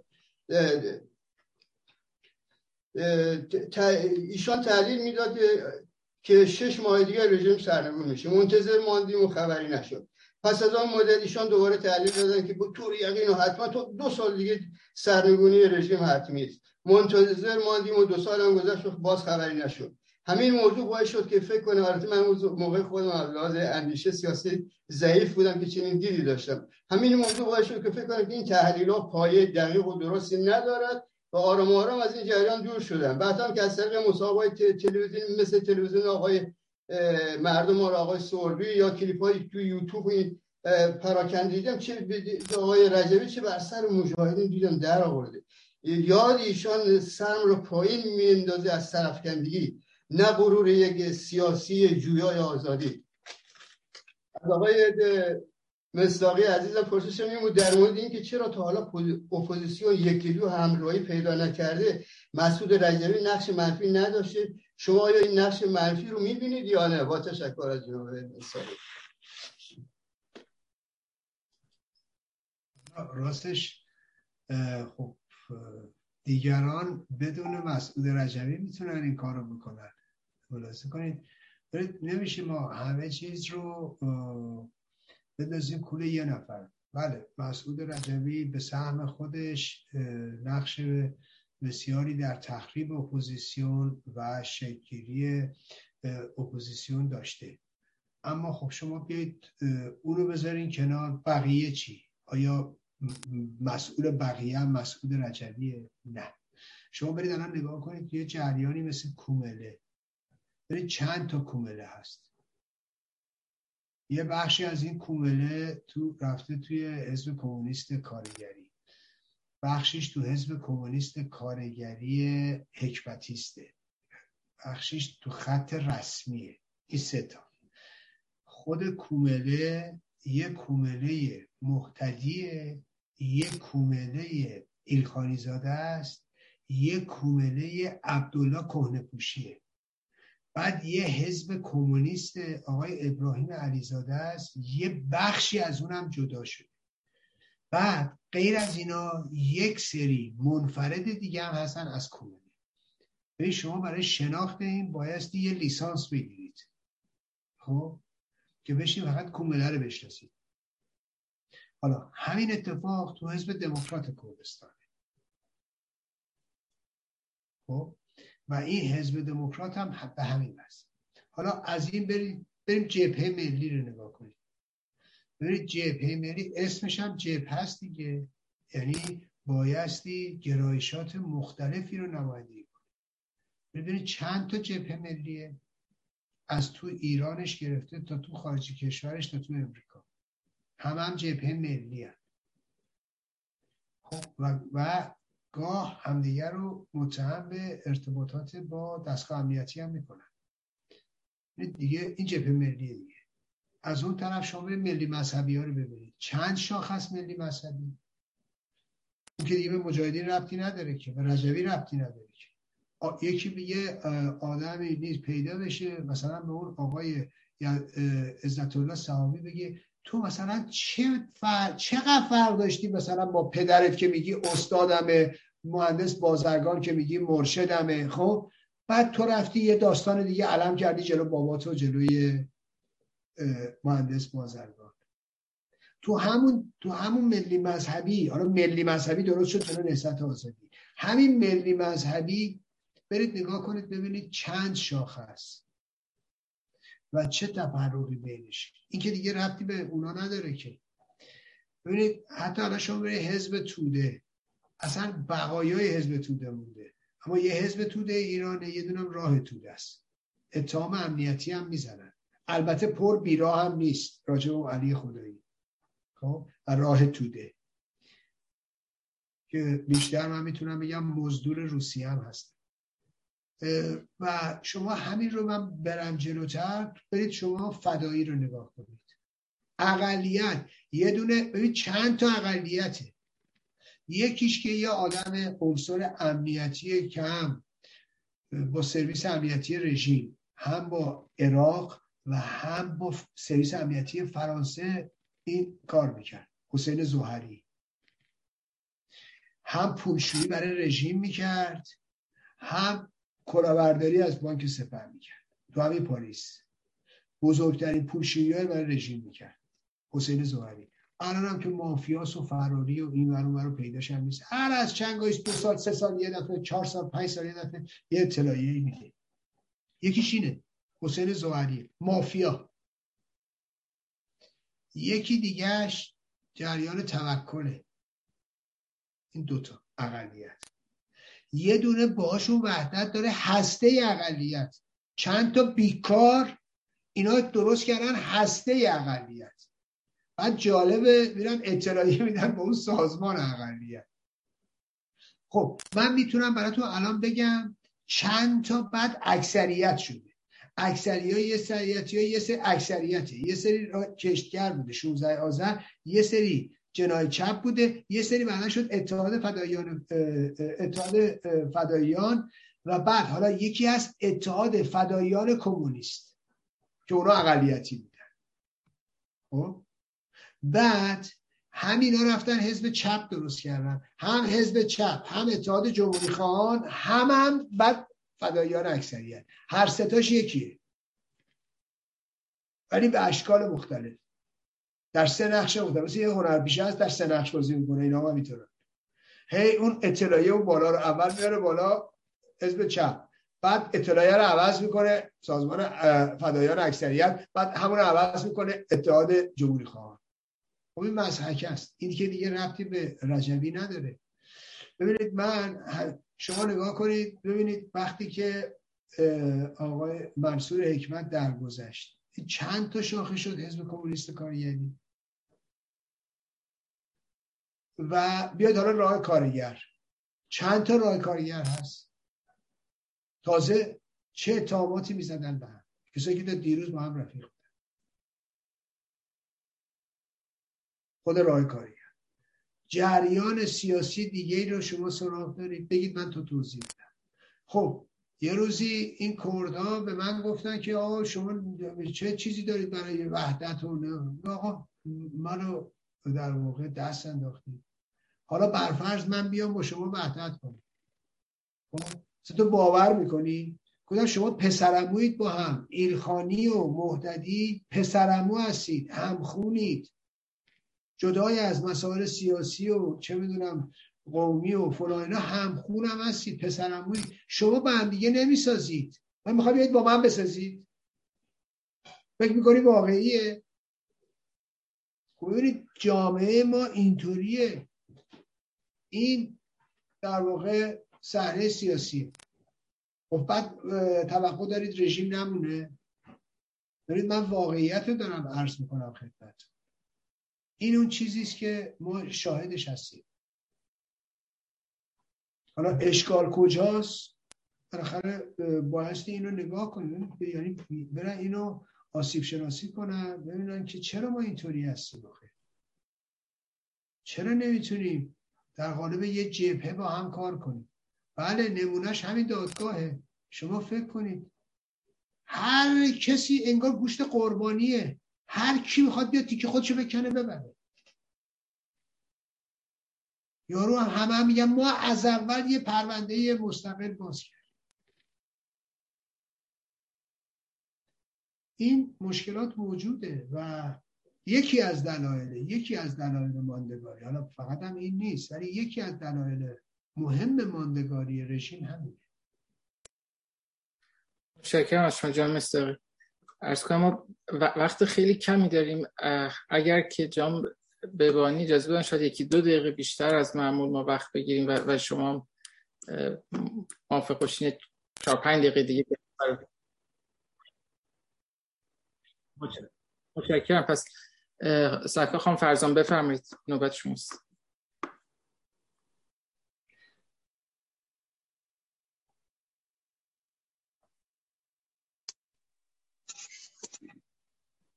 من درود و عرض ادب دارم خدمت آقای مستاقی در لحظات پایانی. فرصت مختنم شمردم که هم تشکر داشته باشم بابت تمام زحماتی که برای این پروسه و این فرایند واقعا نفسگیر انجام دادن و همچنان ادامه داره. می‌خواستم این سوال رو بپرسم و خیلی کوتاه از شما ببینم در واقع با توجه به اینکه سیستم قضایی سوئد در نهایت تبس ابد رو برای حمید نیمری رقم خواهد زد و خودتون هم در جریان هستین که سیستم قضایی سوئد در حبس ابد در ادامه فرایند حبس ابد یک سری تص... یعنی جرم جرم حبس ابد رو در یک پروسه چند ساله تقلیل میده. می‌خواستم ببینم که این با توجه به این که می‌دونیم سیستم غذایی مستقل هست و از اینکه جمهوری اسلامی به محض شنیدن این خبر بحث اعدام احمد رضا جلالی رو مطرح کرد چه اندازه حکومت رو در این باجخواهی و در این مقابله به مثل فکر می‌کنید؟ بتونه عملکردش نافذ قرار بگیره و بتونه در واقع این پیروزی و این موفقیت رو در ادامه خدشدار کنه. این دلهوره ها ترس ها چیزایی هستش که شما که در جریان هستید می‌تونید این بله. آرامش رو ایجاد بکنید. سپاسگزارم از پاسختون ببینید از ابتدایی که این پرونده تشکیل شد همین نقمه ها رو دشمنان پرونده سر می‌دادن که انقریب ولش می‌کنن. حتی تا اونجا پیش رفته بودن که حمید نوری رو ولش می‌کنن ایرج مصداقی باید دنبال سوراخموش بگرده. خب. تحت عناوین مختلف دشمنان این پرونده مطرح می‌کرد از همون اول هم ما گفتیم من به شما قول میدم با توجه به استقلال دستگاه قضایی سوئد و پرونده ای که ما تهیه کردیم امکان آزادی او نیست و به طور قطع و یقین دادگاهی میشه. خب، این رو من از اولم روش تاکید داشتم. اینم نه بر اساس آگاهی خودم یا ارزیابی خودم بر اساس اون چی که وکلای ما مطرح می‌کردن. به خصوص آقای یوران یارمارشون که ما از اول با ایشون کار می‌کردیم. ایشون بهترین خوشنامترین و معتبرترین وکیل در ارتباط با این نوع پرونده ها تو سوئد و این پرونده آخرین پرونده که قبول کردن. و دیگه هم بعد از این پرونده ای رو قبول نمی و بازنشسته میشوان بشن. و این پرونده رو تا انتها دنبال می‌کنن. و همه اعتبارش هم گذاشت روی این پرونده. و هیچ پرونده دیگه هم قبول نمی‌کرد. خب؟ حتی یه پرونده رو من بهش بهش ارجاع دادم. گفت ایرج بذار من همه تلاشم و همه تمرکزم روی این پرونده باشه نگاه کنید ایشون مطرح می‌کردن و خب دیدیم که حرفاشون هم چطوری با واقعیت می‌خوند. و حمید نوری دادگاهی شد. و کیفرخواست برش صادر شد و تقاضای حبس ابد شد. این چیزی بود که از همون ابتدا آقای یوران یار می‌گفت می‌گفت بر اساس قوانین و قاعده و اینها این به حبس ابد بایستی درخواست بشه براش از طرف داستان و میشه. البته همیشه می‌گفت در, در واقع در دنیا هیچ چیزی غیر ممکن نیست. ولی در دنیای واقعیات اگه بخوایم حرف بزنیم اینی که بهت میگم. همیشه هم مطرح میگم منم همیشه همون چیزی که ایشون می‌گفتم می‌گفتم. حالا الان. ببینید قوانین رو برای ما نذاشتن. حتی زند چگونگی تحمل کیفر اینو به خاطر ما با حمید نوری نذاشتن. این قوانین سوده همونجوری که به درستی خودتون تاکید کردید. و محاسبه حکم و محاسبه ابد و اینا همش قوانین سوئده هیچ ربطی به پرونده ما نداره. همونجور که شما روش تاکید داشتید. برید متهمی که هفتاد نفر رو در نروژ کشته. غالبا هم بچه بودن. بعد از ده سال تقاضای آزادی کرده. حالا طبق قانون. و این تقاضاش مورد موافقت قرار نگرفت. البته توی پرونده دیگه به خاطر زیر پا گذاشتن حقش دولت نروژ رو محکوم کرد و قرامت گرفت.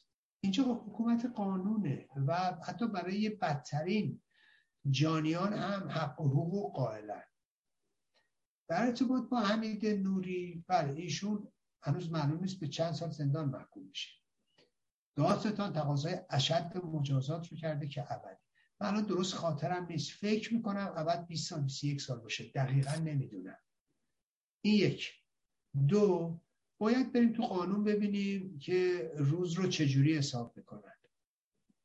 سه دوران انفرادی که حمید نوری داشته رو بیشتر حساب می‌کنن. چون حمید نوری دو سال و نیم سنون انفرادی بوده با محدودیت های ویژه. این حداقل باید بالای چهار سال حسابش کنن. این رو. البته دقیقا الان نمی‌دونم چقدر حساب می‌کنن ولی مطمئنا بالای چهار سال حداقل باید باشه. شاید هم بیشتر. الان نمی‌دونم. یعنی می‌خوام بگم که اینا همش محاسبه میشه در حکم زندانی. تو ایران هم اتفاقا همینجوره ها. حالا من یه مورد خدمتتون بگم. ایران سال 360 روزه. یا عوض می‌خوام. ماه سی روزه. خب؟ ماه و سی روزه حساب و سال 360 روز. حالا اگه زندانی ده سال حکم بگیره دو ماه زودتر آزاد میشه. یعنی باید بشه. حالا تو ایران این قانونه ولی تو ایران که موقع رعایت نمیشه. هر جوری دلشون بخواده سوئد اینجوری نیست. این قانون هست برای همه هم هست. پس ما نمی‌دونم دقیقا طبق قانون حمید نوری اگر به ابد محکوم بشه چقدر باید تو زندان بمونه؟ الان الان اساسا مسئله من نبوده. به خاطر همینم دنبال نکردم. چون و موضوع مهمتر اینه. ببینید ما شخصا عرض می‌کنم خودم میگم. من دنبال فکر کنم غالبا هم همین احساس رو دارن دوستان. ببینید من دنبال نه خونخواهی هم و نه انتقام. تلاش من برای در واقع دستگیری حمید نوری و یا محاکمه او و محکومیت او انتقام نیست خونخواهی نیست. ما از این مراحل عبور کردیم. من دنبال عدالت هستم و دنبال دادخواهی هم.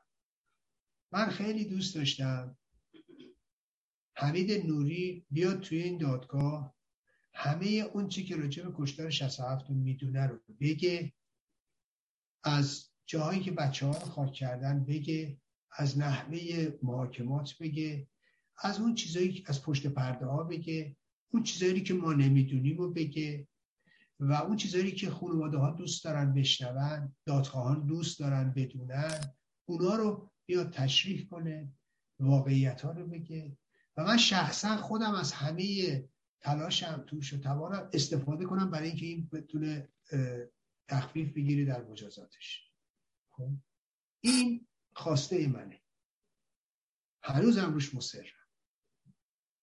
با افتخارم اینه چون من دنبال کینه جویی نیستم من دوست ندارم حمید نوری این تو بمونه و بپوسه و فلان و اینا نه من دوست دارم مادران، پدران، همسران، اونایی که عزیز از دست دادن، خواهران، برادران، فرزندان، اونا سوالاشون پاسخ داده بشه.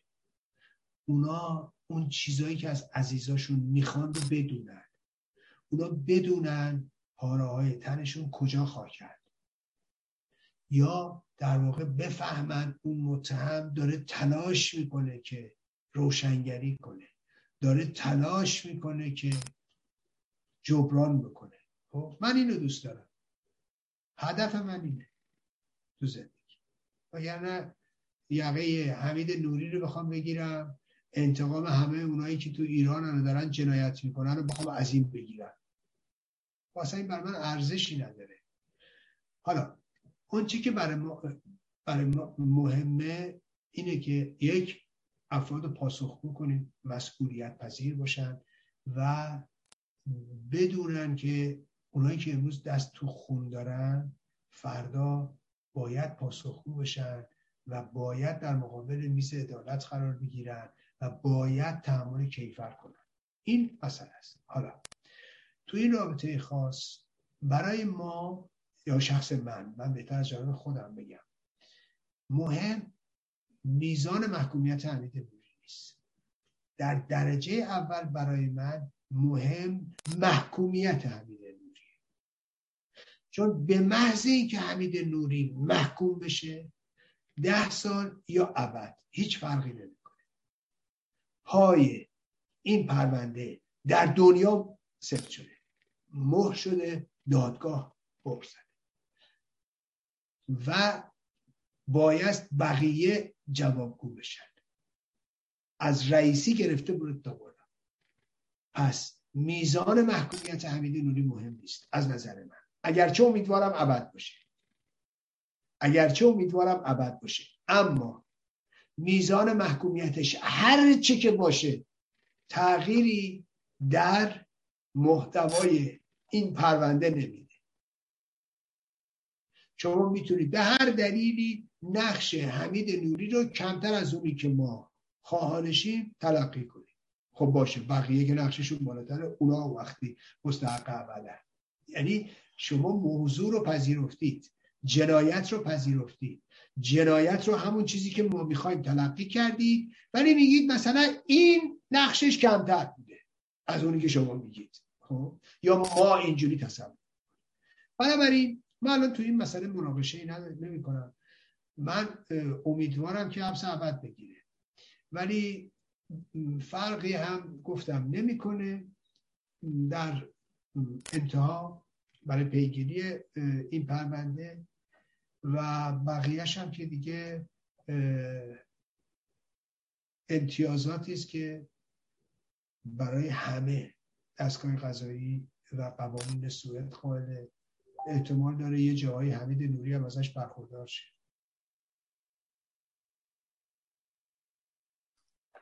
سپاسگزارم از شما جان مستقی به خاطر وقتی که گذاشتید از تلاش هایی که کردید بازم خسته نباشید میگم و دوباره شاد باش میگم به شما و همه هموطنانمون که چشم داشتن به این مسیر به این خط دادخواهی که فرمودین از دکتر نوریالا سپاسگزارم که از شما دعوت کردن از جناب بیبانی به خاطر که برنامه رو پخش کردن مثل همیشه. اگر که فرمایش نیست می‌تونیم ببندیم جلسه رو. من که عرضی ندارم. متشکرم از شما. تشکر می‌کنم از همه دوستان از جناب نوریالا و جناب بهبانی و همه عزیزانی که در این اتاق حضور داشتن و در این برنامه با ما همراه بودن. تشکر می‌کنم از اینکه حوصله کردن و از همه عزیزانی که بعدا ممکنه برنامه رو ببینن تشکر بازم سپاس. پاینده ایران بدرود. سپاس بدرود.